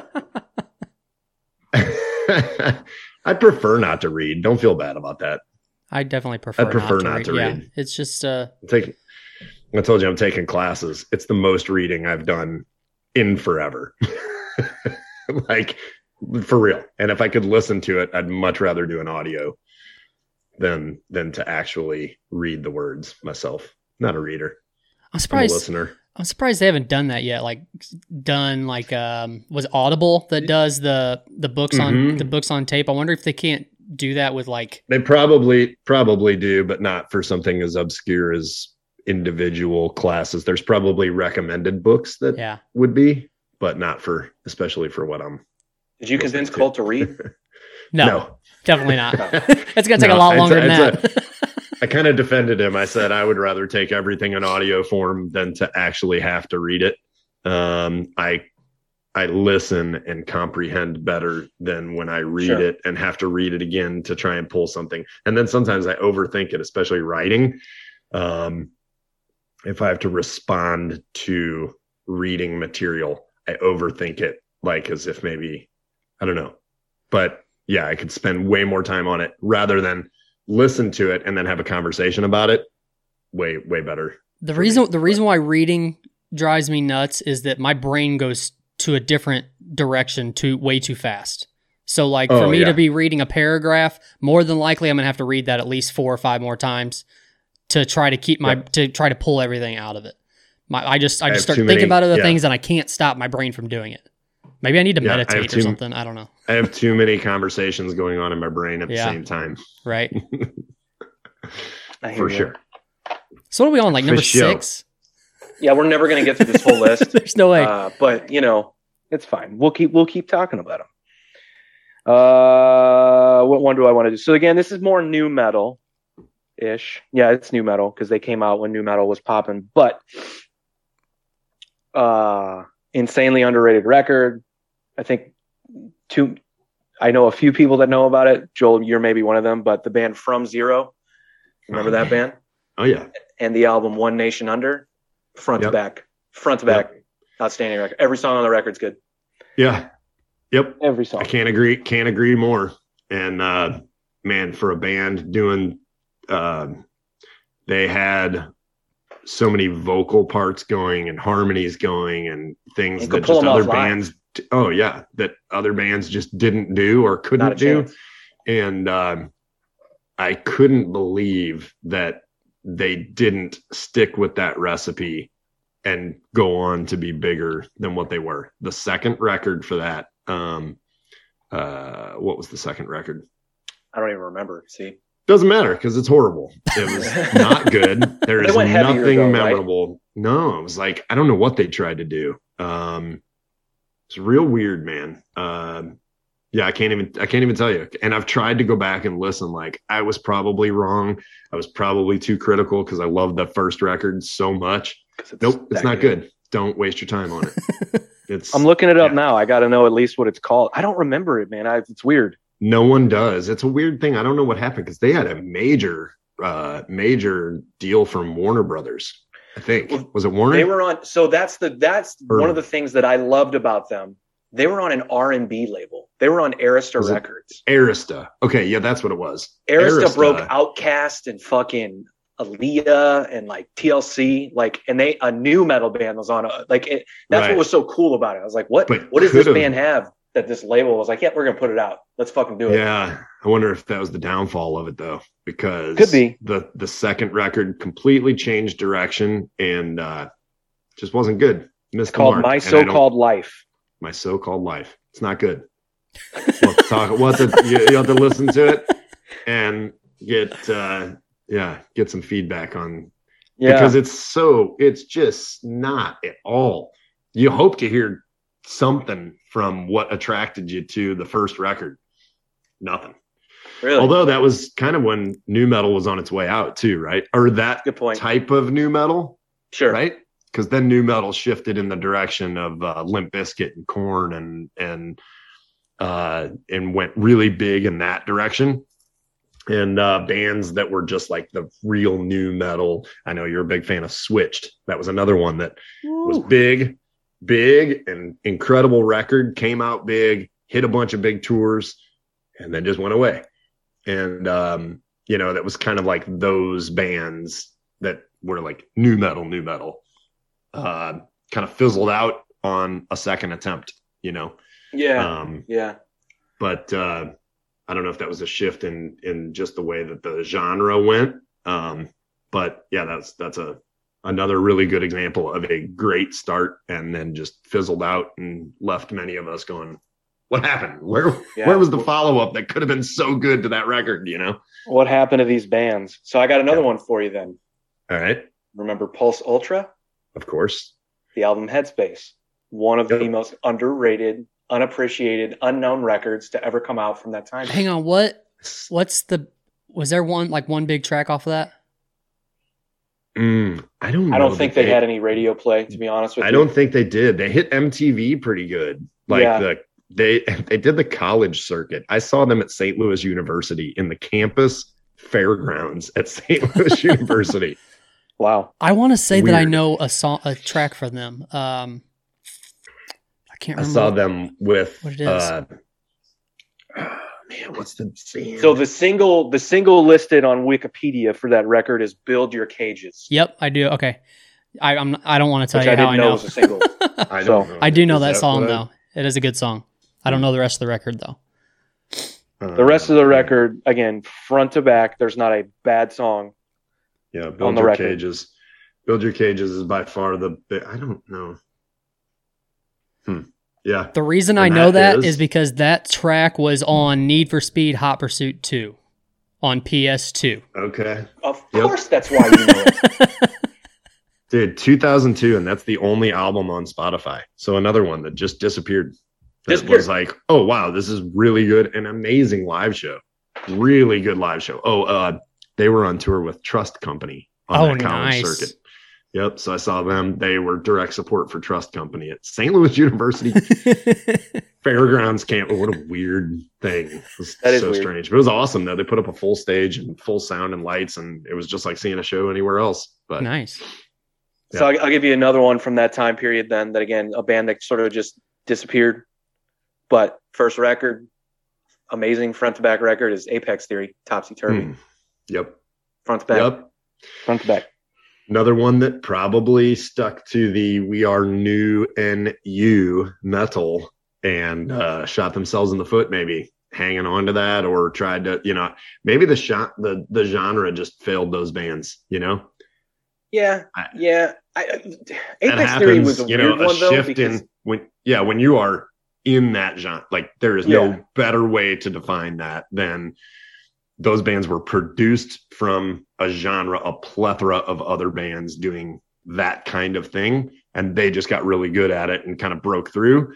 But then when the genre shifted, it left, I think, a lot of those bands uh, just maybe nowhere to go. yeah, yeah. Or a million other reasons. People hate each other. You know, band members don't like each other a lot of No, we times. don't. So unless you know the specific story behind it, it could be a thousand reasons as to why maybe the genre was begging for them to put out a good record and they couldn't hold it together. But seems like a lot of those were kind of lost to the wayside. yeah. It's kind of funny you mentioned that because me and Patrick actually mentioned on the last show the band Revis. I asked him if he ever listened to that that album. Okay. Yeah. I'm gonna have to wait for him to come back on this one. Hey Pat. I told you kids ruin everything. I can say that while he's not here. yes. My son, my son probably heard me say that. So I'm just kidding. I don't mean it. He's old enough to know. He's old enough to know. He's like, yeah, well, you ruin everything. Like, Dad, you're a child. yeah, uh, you're the child here. I am the adult. I am the adult. I'm the one that has a job. That's true. it's true. Sorry, son. I'll go shovel the driveway.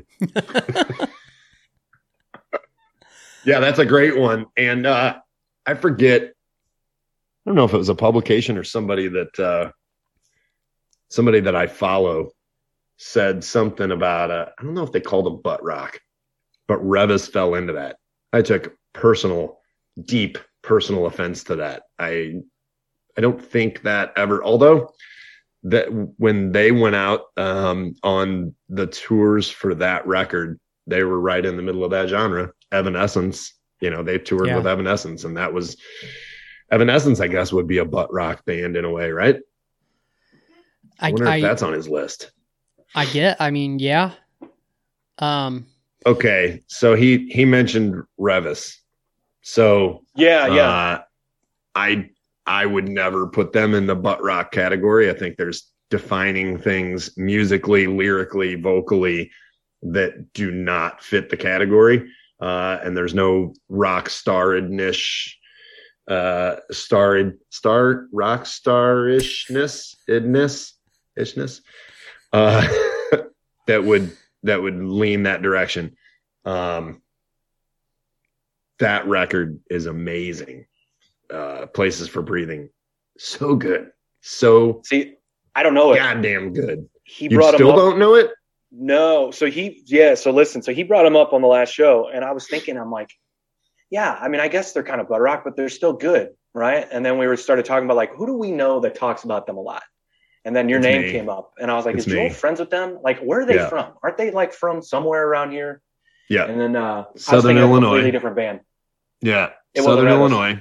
I looked up Revis and that song that they had that was popular, I guess. I was like, oh God, this isn't A, this isn't who I was thinking of. And B, I've never listened to this band. I'm an asshole. Yeah. So, So, yeah, I knew need, about them. I need to go back.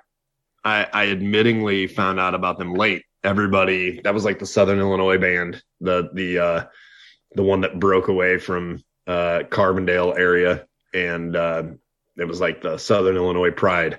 I didn't know about that until it was done and they weren't even together as a band anymore. Oh shit. Uh, but then I met Justin, got the opportunity to work with Justin, their singer, and uh, uh, then he became my vocal coach, and then ended up doing vocals, backing vocals for Signal to Sirens for us. And then uh, they got back together, and um, yeah, this whole thing. We we ended up taking some of their gear back from Southern Illinois out to California when we went out, and so um, in getting to know those guys, got to know the music, and was like, dude, I don't know how I missed this, but that record is so good. And you look at the timestamp on it, it is so ahead of its time. Like That's it, what I keep hearing. I gotta. I'm. Yeah. it just it's solid. There's no way you don't like this record from start to finish. And then uh, they got back together. Uh, there was turmoil within the band that caused them to uh, not continue, but they were right in that. Um, they toured with Evanescence. They did the whole Okay. MTV thing when MTV would have uh, TRL and they would put the band in that little room and have them play and everything. If you can look those up, yeah, they did. They did a full concert like the Used and Story of the Year, like all around that time Wow. when Evanescence was like at their peak and uh and then didn't go on to do another record. yeah. And so that's unfortunate. um or got shelved maybe. So then when they got back together uh years later, um after we had known them and everything, they put out one single that I think they did a record, put out one single, broke up again. Jesus. And so and so that single made it, and you can listen to that. It's called Save Our Souls. Great song. Excellent song. And that made it uh, to being released. And they didn't like um, the deal, I believe is what it was. They didn't like the deal that was presented to them. Uh, Justin or the rest of the party, if I'm misspeaking, sorry. But um, yep, they said we're not we're not going to go through that again. Uh, and uh, that record never saw the light of day. And it's good it's a really good record and it's shelved forever to Yeah. to only be heard by a few people so um but yeah that's a it's a great example i took offense to it when i saw it and i forget where i saw it but somebody had called them butt rock or or something in that category and i was like really like man i i would never i would never but i don't know i guess depending yeah if you heard it because you heard they were on tour with evanescence or something maybe that automatically gets you lumped into you know that scene but yeah. check that one out. You'll enjoy that record, I promise. I'm going to. I went down a YouTube rabbit hole just for that that one single, and I know they were on like Jimmy Kimmel and like the late night shows. I was like, how did I Yeah. miss this? How did I miss I- this? Like, How did? I? Yep. How did I? It was Yeah. only through, you know, our friends from Southern Illinois that, uh, that we even found out about that. And then to come to find out that they were like, you know, that was the band that you wanted to play with if you went and played the Copper Dragon in Southern Illinois or something like that. You know, they were the, the, the ones that broke out of, of Illinois and hit a major deal and went on tour and everything. Those are the Wiley stories I hear. Maybe that's why I'm always like, wow, Yep. shut up. Yeah. Wiley and Pete talking and, and all those guys. Yeah. yep. Yeah. Uh, Shut up, Wiley. Who the fuck is Willie?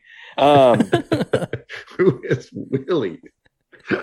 what's another one here? oh, that's a good story. Who the fuck is Willie? Yeah. Uh, another one that I brought up on the last show, I played it for Colt. I'm sure you remember it. The band Pressure 4 5, mm-hmm. the album Burning the Process. Those One of the yeah, more another one. underrated, underplayed, unknown records from that new Yep. metal transitioning to butt rock period. Like they played Point Fest. yep. Um, Yep. That was around the Lost Prophets time too. I actually saw Yep. them with Lost Prophets in uh, Kansas City at uh, whatever the. I don't think that venue is still open, but it was like the Mississippi Nights size venue in Kansas City. And uh, man, they blew the roof off of it. They actually opened for Lost Prophets. I think they were kind of flip flopping on that tour, and uh, whoo, I was like, God, I know Lost Prophets is good, but that's gonna be tough to beat. Like they Yep. were insanely good. So, but another one that just didn't didn't Didn't happen. no, didn't make it past that era. Just uh, kind of went away. Good Here's record, another though. one for you from that era. Little on the heavier side, but I only bring it up because the singer now is one of the most successful butt rock bands out today. Do you remember the band Motograter? I know the name. I couldn't tell you any of it. Maybe Okay. if I heard it, but uh, somebody we know is a Motograter fan. So Or they put out a has brought that self-titled and kind of fell off the face of the earth, but that record, we're talking. It was new metal, metal-ish, but that that's the, the record had vocal hooks for days. That's why I liked it. But that guy is the lead singer of Five Finger Death Punch. Oh, oh, okay. The new butt rock, the new the, the new new butt rock the new new butt rock, Five Finger Yeah. Death Punch, and Bad Wolves. oh yeah well do What- they have a singer I would say, mm, is it I don't think possibly they- R.I.P. Bad think they Wolves? do anymore. well the band said they're Um, going to keep going without the Yeah. dude. I don't know. Yeah, it could be done. You know, yeah. Yeah. hit enough success to find the right guy and make it work. You know, That guy's think- uh that guy's really good. yeah. Did you go see did you go see Mudvayne when they played the pageant? Um, Never saw Mudvayne live. Really? Yep. Patrick's seen them 413 times. I've seen them a lot. I don't know what it is. it's one of those bands that I guess every time they were in town I saw them play. Oh But, man, uh, I was all for it when they came out. they played they played the pageant uh, i want to say this was probably about 2012ish so they're already mudvayne they're already radio hits Mhm. Music video hits they're mudvayne they're they and that remember it was sort of like a big deal like oh they're coming back to the pageant that's pretty cool and they came with 10 years and they got snot back together which i don't know if you remember snot but their Oh, yeah, album of get some again one of the most underrated records from a time period new metal i guess but Right. but Tommy from Bad Wolves, who at the time was in Divine Heresy, sang for Mhm. Snot on that tour. And he Wow. fucking nailed it. Nailed Wow. it. And I remember he's- feeling bad. I was like, oh God, I feel bad for 10 years in Mudvayne having to follow that. Now, Snot's a pretty unknown band, so it's not like they were blowing away people with like hit songs and like, but they were just fucking, it was good. It was Just real good. um, so Yeah, yeah, he's it's a a powerhouse. Yeah, Divine Heresy was that's not like the the whole like industrial metal type thing was not my thing, but that was Really good. undeniable when those guys came out. You're like, oh, woo, Really old good. boy can, yeah, old boy can get it. hmm So hopefully he keeps making music. You know, I'm I don't sure. really. I don't. I'm sure. Um, he put out a statement too, where he was kind of like, "I'm not going to apologize for my political views. I feel this way. You know, there's no animosity with the band. They just thought it was whatever, whatever." Uh, Right. like, well, keep putting out Yeah. music, dude. I don't know if I care about your political views so much. I care Yeah. the fact that you're a Right. badass singer. You know, Right, Um, right. unfortunate, but kind of the, the way it is. Um, what else do I got here? Ooh, here's a good one. Kind of from that time period of, of From Zero, maybe a couple years later. But again, do you remember the band Hotwire? Yep. The album The Routine, front to back, just fucking Yeah. badass record, man. No one Yeah. knows about it. No one knows Yeah. it even exists. And they were a little bit ahead of their time too, because they had that like that like they weren't new metal, they weren't metal, they were hard No. rock, but they had that little bit of like hardcore sort of like, Right. I was gonna say hardcore punk fell, sound. fell more in kind of like the Glassjaw scene, Yeah, like that. But they kind got of- lumped in with new metal Snapcase, bands. maybe that. Yeah, that kind of thing. So the singer from Hotwire went on to uh, be the front man for Fake Figures. Uh, also, front yeah. So uh, good friend of mine, Bob. Um, is the bass player for Fake Figures. Travis Miguel from Atreyu is on guitar, and uh, he's the he's the sanger. And Fake Figures is awesome and about it. severely underrated. They ended up on a list last year for one of the under most underrated bands that's got two excellent like EP records, call it a record, but um, short records.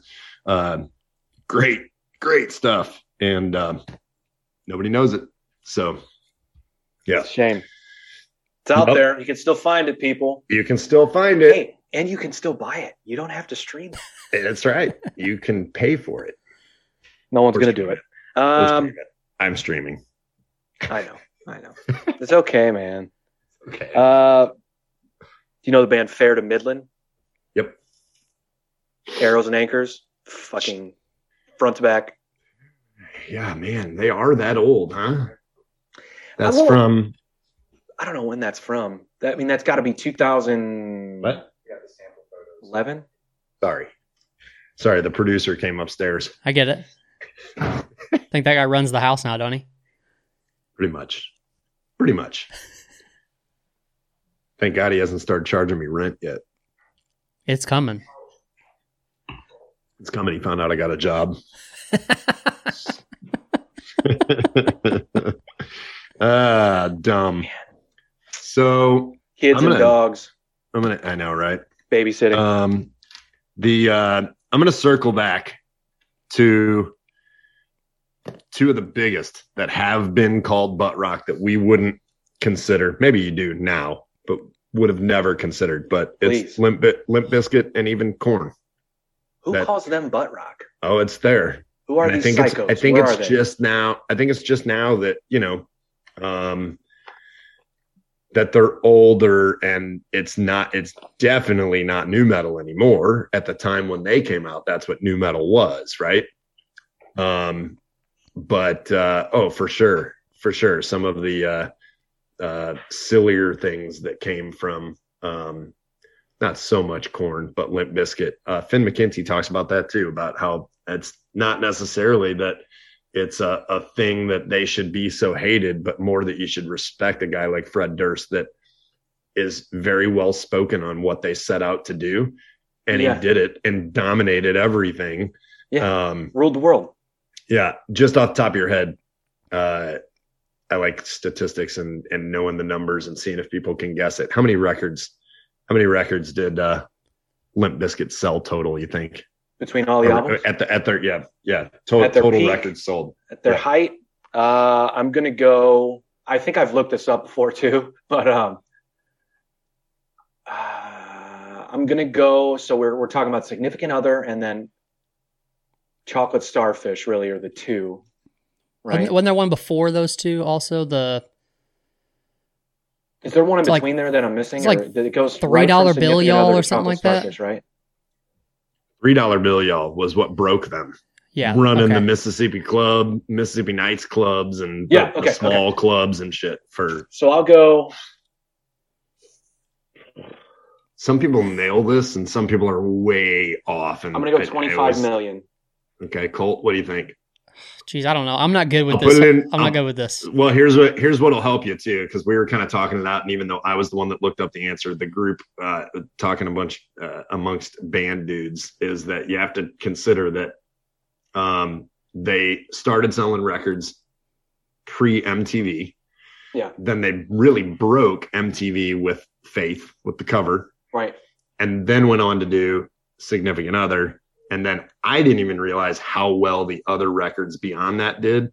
But dude, the uh, Rollin' and uh, break Starfish. stuff, and, yeah, uh, Yeah. yeah, and then the rec. I don't even know the record after that, but there was all of those records had like number ones on TRL and shit because that's when TRL Right. was still going. Right. Um, so, anyways, Colt, take a shot. Let's go 35. You can you can just go. I'm gonna go 35? 35. Yep. Okay, 40 million records. Dang. 40 million records. I'd say Fred Durst did what he wanted to do. I do. think he knew what he was doing. Yeah. Yeah. So I just I just looked it up here, but at the time when we looked that up, it was a 10 million record difference. This one now says that Korn also holds 40 million records. But uh at the time we looked it up, it was 30 million. And that took me by surprise because me personally, Korn was a bigger deal earlier than Limp Bizkit. But I guess all that Fred Durst fame and all the MTV stuff and all that, like, you know, the MTV beach parties and stuff, like they were performing at that shit, you know. I mean, that's Dude, like the chocolate starfish the biggest CD of the biggest of the party. biggest. Yeah, the chocolate starfish CD release party was at the fucking Playboy Mansion. Like it doesn't get any more like when we're talking like pop Yeah. culture, like Right. it doesn't get any bigger. Yeah, You know, that's really what it was. Yeah, pop culture, right? Have, you, have you guys have you guys been to a Limp Bizkit show? Yeah. Yes, Yes. Does he come out of a giant Yeah. toilet?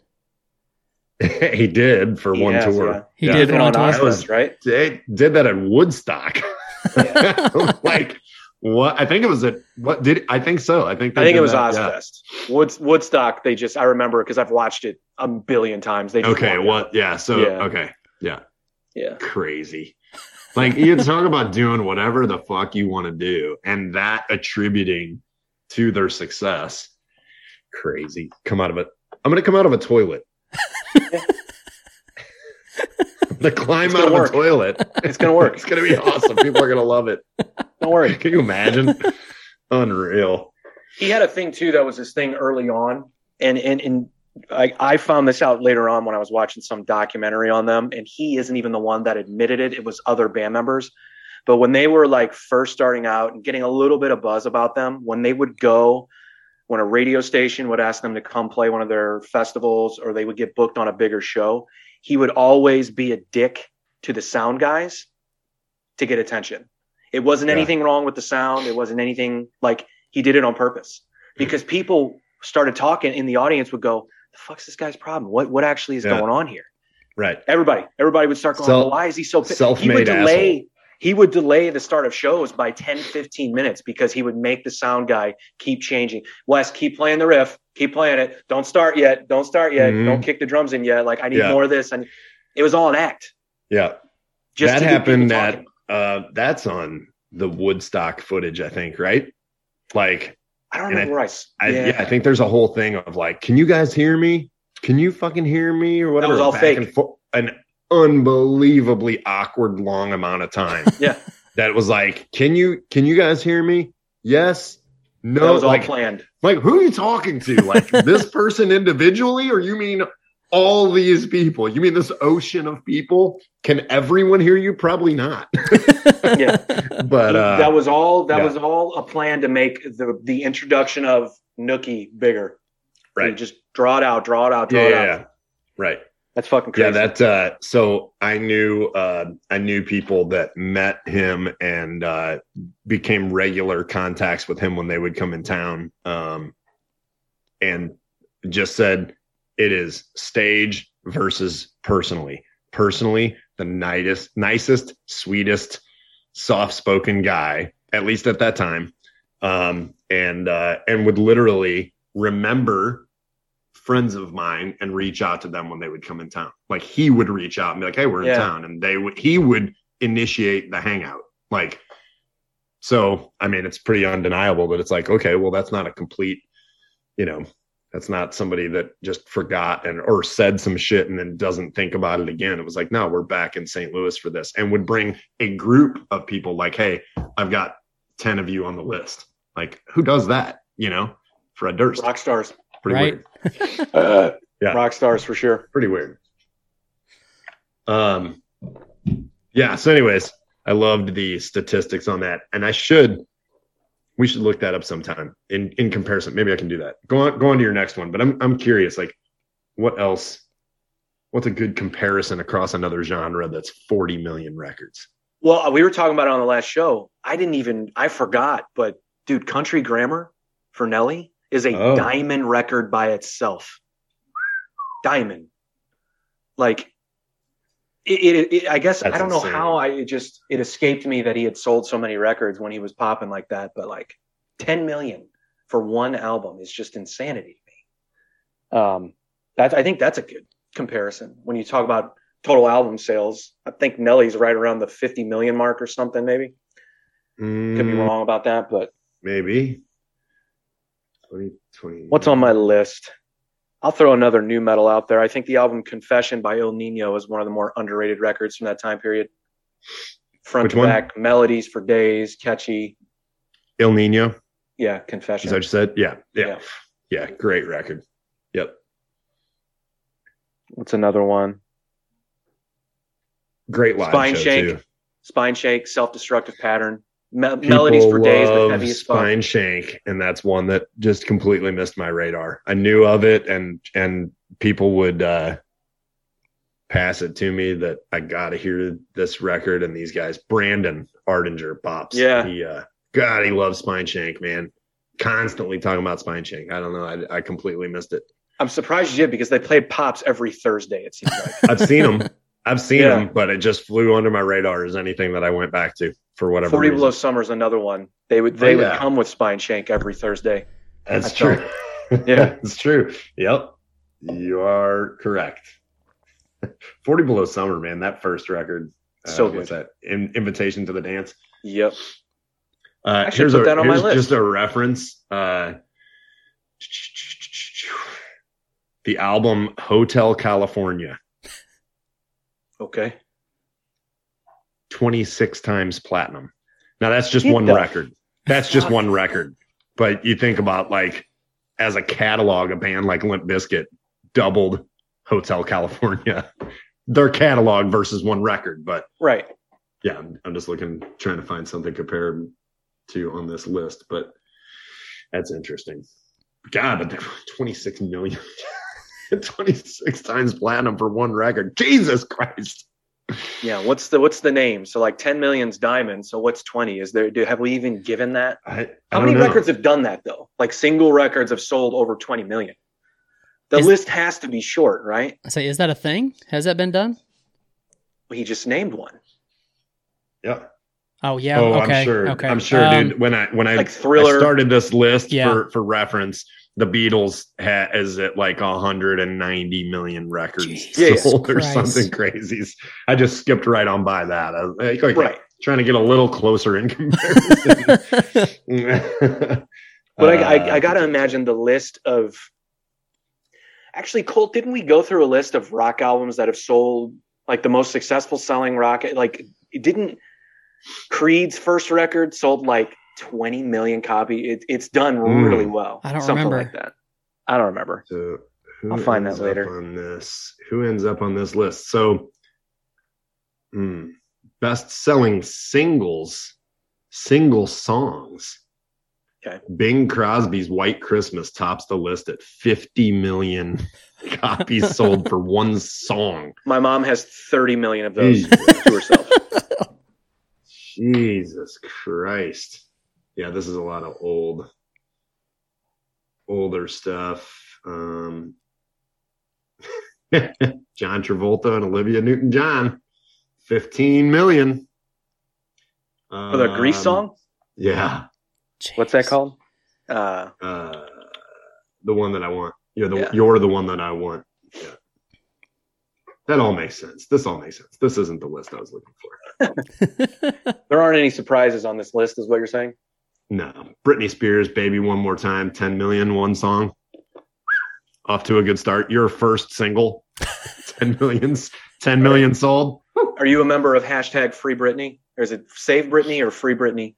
Colt. I, I don't I know. proudly, what are you talking about? I proudly admit that I watched it. Did I'm you? very I haven't seen Oh, it. yeah. Yeah, Is it no, it's good. Yeah, sure. Yeah. It's weird. Weird, weird shit. It's weird. lot of money. Lot of money, man. A lot I- of I money, a lot of him- pills. I brought up to him yesterday because that came out, and I guess there's been such backlash that Justin Timberlake apologized publicly about uh, state talking about their sex life publicly, and I was like, Right. dude, you wrote a song like a number one hit about her cheating on you. Yeah. So you've reaped the benefits financially, and now you're going to apologize. Like I felt like it was Yeah. it was silly, but it's a good Yeah. song. Yeah. Uh, Apologies are forced these days, though, too. Yeah, it just So- felt so weird. I was like, why, why, you didn't make the documentary, bro. Like, what are you apologizing for? Like, Right. you had Yeah. nothing to do Come with on, it. man. And you're also a kid, dude. Guess Yeah. what? Kids talk about who they're banging. Yeah. I guess You it was just. I guess it was just his way of getting out in front of it, thinking that he was going to get some backlash if he didn't go ahead and take care of it. I don't know. I don't know. He's uh, older now. He made a recent apology. Is that what it is? Oh yeah, like Yeah. last week. Since the documentary? Yeah. yeah. Well, he's older now. He probably is sorry. I'm sorry. I was a stupid kid. Guess what? Surprise, surprise. See, but that's not what he said. That's why it's odd to me. Like, you know, he Yeah. could just be like, yeah. But either Yeah. way, either way. I mean, I don't care if he apologizes. I just thought it was strange. I'm like, I don't think you need to apologize about anything. I think people know that you're not a kid anymore, but Right. Some people don't. Obviously, they expect apologies, like you said, or whatever. Um, Right. I don't know. Yeah. Anyways, it was worth a watch. It's weird. I'm gonna watch it. money, though. money, I wanted to money does. it. Every aspect of that is so much money, and that's just you know, you know, goddamn. I don't know. It's just more money than people know. Their brains don't work right when they're around that much money. I think that is what it comes down to. And everyone around that is like, yeah, this is more money than I'll ever see or deal with or handle. Or some people handle it okay, and other people don't. And you know, whatever's going on there, it's pretty weird. But But her dad's in control of all of it. Is Yep. that still the thing? Yep. Yeah, So what in is she control of all of it. And you know, it's a weird thing though, too. You know, you got a kid now. I got teenagers, and uh, you know, my my kids are great kids. But if there was take the money side of it out and just look at the aspect that um, a kid gets involved, you know, maybe just uh, doesn't have any motivation to go to school anymore. As a dad, you're going to go, hang on, what's going on here? Right. Right. And then you go, well, there's substance abuse on a major level, lots of pills. and it's been going on for years, trying to, you know, control this, you know, and then there's, uh, you know, people pushing you in all these different directions. And even if it was not that level, but just like a really stressful job and pills are helping you get through it. And the people that are around you, your best friends, and in this case, it's managers and assistants and everything else are trying to do what they know to do or whatever else. As a dad, at some point, you would think with a clear head, you go, okay, fuck everybody you're hanging around. No more. Everybody Right. get away. I'm in charge. This is my kid's life, and this is how this is going to go. Uh, but that's not the whole story, you know, because then you see the clearly whacked out, still under tons of medication, the the posts and the the cries for help and things. Yeah. Whether it's a cry for help or not, that's not.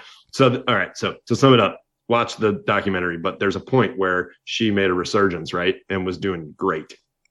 That's when Dad got involved Uh, okay. Now, people criticize him because it was too much of a schedule for her or whatever else and she wasn't as stable didn't need to be on that rigorous of a schedule and shit. But if that's what she does dad gets involved she gets cleaned up she looks great she starts getting tv shows that the talent show whichever one of the talent shows that she was a host on and shit. She was speaking clearly and functioning clearly and doing tours and things and then fell off and then disappeared and hasn't come back out. But so you know, who knows? There's there's a lot of weird stuff. Dad's not the most liked guy and and whatever else. But as a dad, I look at that and I go, well, that's not that weird. I would have that would have been like, hey, yep, we got to step in and do something here because Yeah. you're completely off the rails, right? But all the other shit that you know she has no control over anything and still is not doing well and hasn't made a statement. Like if she was well, you would think a statement would come out like, "Hey, I'm good. I'm just not doing this anymore." You know, Yeah. I've had Yeah, too much yeah. madness in my life, but none of that has happened. And then there's, you know, I won't fill you in on the, the rest of it, but yeah, so it's weird. It's weird to watch because, and then, then taking all of that into account, you go, also, you're worth more money than everyone in the world. Not everyone, but you know, basically on that big of a scale, it's pretty much like, oh yeah. And then you have all this influence of, you know, it's more money than most people will ever have to understand how to deal with, you know? Right. So crazy, Damn. crazy story. Yeah. That's what that's crazy. Poor Britney. Yeah. Yeah. That's why I said, is it free Britney or say Britney? I don't know. I I. I just Poor- read about the hashtag Britney. because I'm a, I'm a I'm a twatter yeah. and uh I just Yeah, uh, watch it. You'll enjoy it. Yeah, I'm going to. I just read that like, oh, your dad's in control. It's ridiculous, and I was like, I don't know anything about her. I didn't even know there was a, a drug thing with her. I had no idea. You know, I don't. I Yeah, I, don't know. think clearly that there's got to be something pilled out or or something. Just in her voice. Here's the biggest thing. When she got cleaned up and comes back, I can't believe we're spending this much time talking about Britney Spears. Dude, but- I'm with it. I'm not. I'm not ashamed at all. but uh people are like these guys are really something uh but just speaking clearly and not talking like an infant Um, like you know just in her voice and shit. Like when she came back out she's uh articulate. She is functioning properly. It's a physical it's a noticeably physical difference in how she just her mannerisms and how she talks and how she looks. And you can see it in her fucking face you know Yeah. when she came back out and was getting those shows and shit she looked healthy and like careers on track and everything looks great and then just a physically uh noticeable noticeably physical difference between that and the videos and shit that have emerged now it's like oh yeah she's not well clearly so it sucks. Yeah. Yeah, I'm gonna check it out. Man, I love music. Oh, it's it's funny. I love I love music documentaries. So that's why I'm gonna, even though it's more about a person, not necessarily Yeah. about the music, but right um, if you haven't, and if you're even curious a bit, I watched the Go Go's documentary. It's on Mhm. maybe Amazon Prime. Maybe I watched it the other Mhm. day. So good. It's Really? one of my favorite music documentaries now. It is so good. I was telling Colt, uh, I was telling Colt like, yeah, you don't know the stories around like them having male groupies and them like like they would be they would go to jail now if it happened today. Like the abuse they they gave these, these male groupie dudes. Like there's videos of it and like yeah, they oh were wow they were they were something else, man. It was a great documentary. Anyway, wow I mean, I wasn't alive when they were popping, but you know, you heard the stories Right. later on. Um, Hmm. I'll check yeah, it. Good documentary. Anyway, So how many how many uh more I don't know. I've I've not been counting. Yeah. Just- Okay. In between whining dogs and whining babies, I'm just picking what I have on- written down here. Well, we, we spent we spent a half an can hour end the on list. It's over. we had a half an hour on Britney, which we weren't expecting, but we Yeah. may want to. Sounds like your son is ready to. Britney's Yep, not. that. Uh, Britney's not considered butt rock though, right?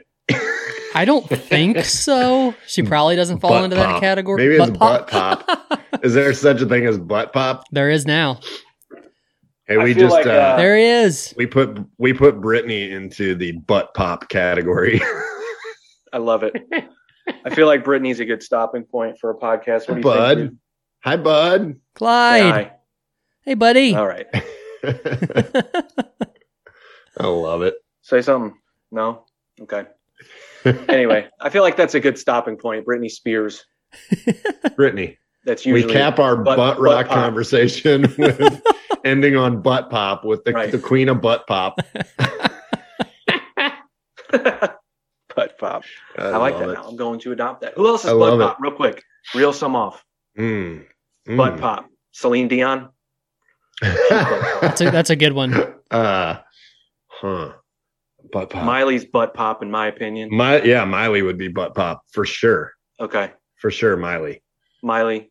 Uh, Katy Miley's Perry. recent covers God, have just gone off the rails. Miley's recent covers that she's been putting out, dude, she, she's awesome. Miley Cyrus is awesome. That's why I like Uh, Nickelback and butt pop. I won't. I won't go on a Miley Cyrus rant. yeah. I won't do it this time. All right, he's He not. looked, he looked up at me like, "Don't do it." Yeah, he's like, Dad. we Not again. About this. Anyway, well, Joel, Love wrap it. this shit up, Colt. we're glad you Yo. came on the show, man. Had fun. Thanks, man. yeah, we finally made it happen. Well, I'll blunt- do this. Uh, I say I'll do this anytime, but apparently I'm a pain in the ass to schedule. well, you know, I just, I, Like just, everything I, else, just blame Colt. yeah, I just have to get a hold of you when you got enough whiskeys in you and you That's right. put it in your calendar. If I can, Oh, is That's that right. how we got you on here? yes, You- I, you- I figured we out didn't that. book sober Joel. We booked drunk Joel. Is that what you're telling me? Listen, all you have to do is you get it booked in his sober calendar. Joel, while Joel was not sober. Joel.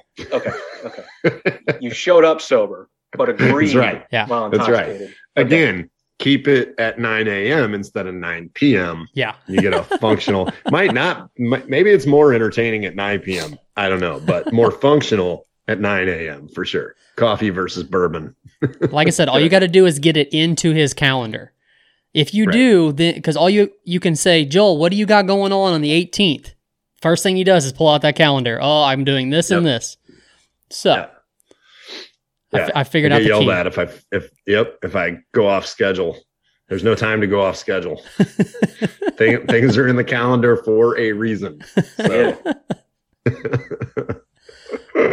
I get Love it.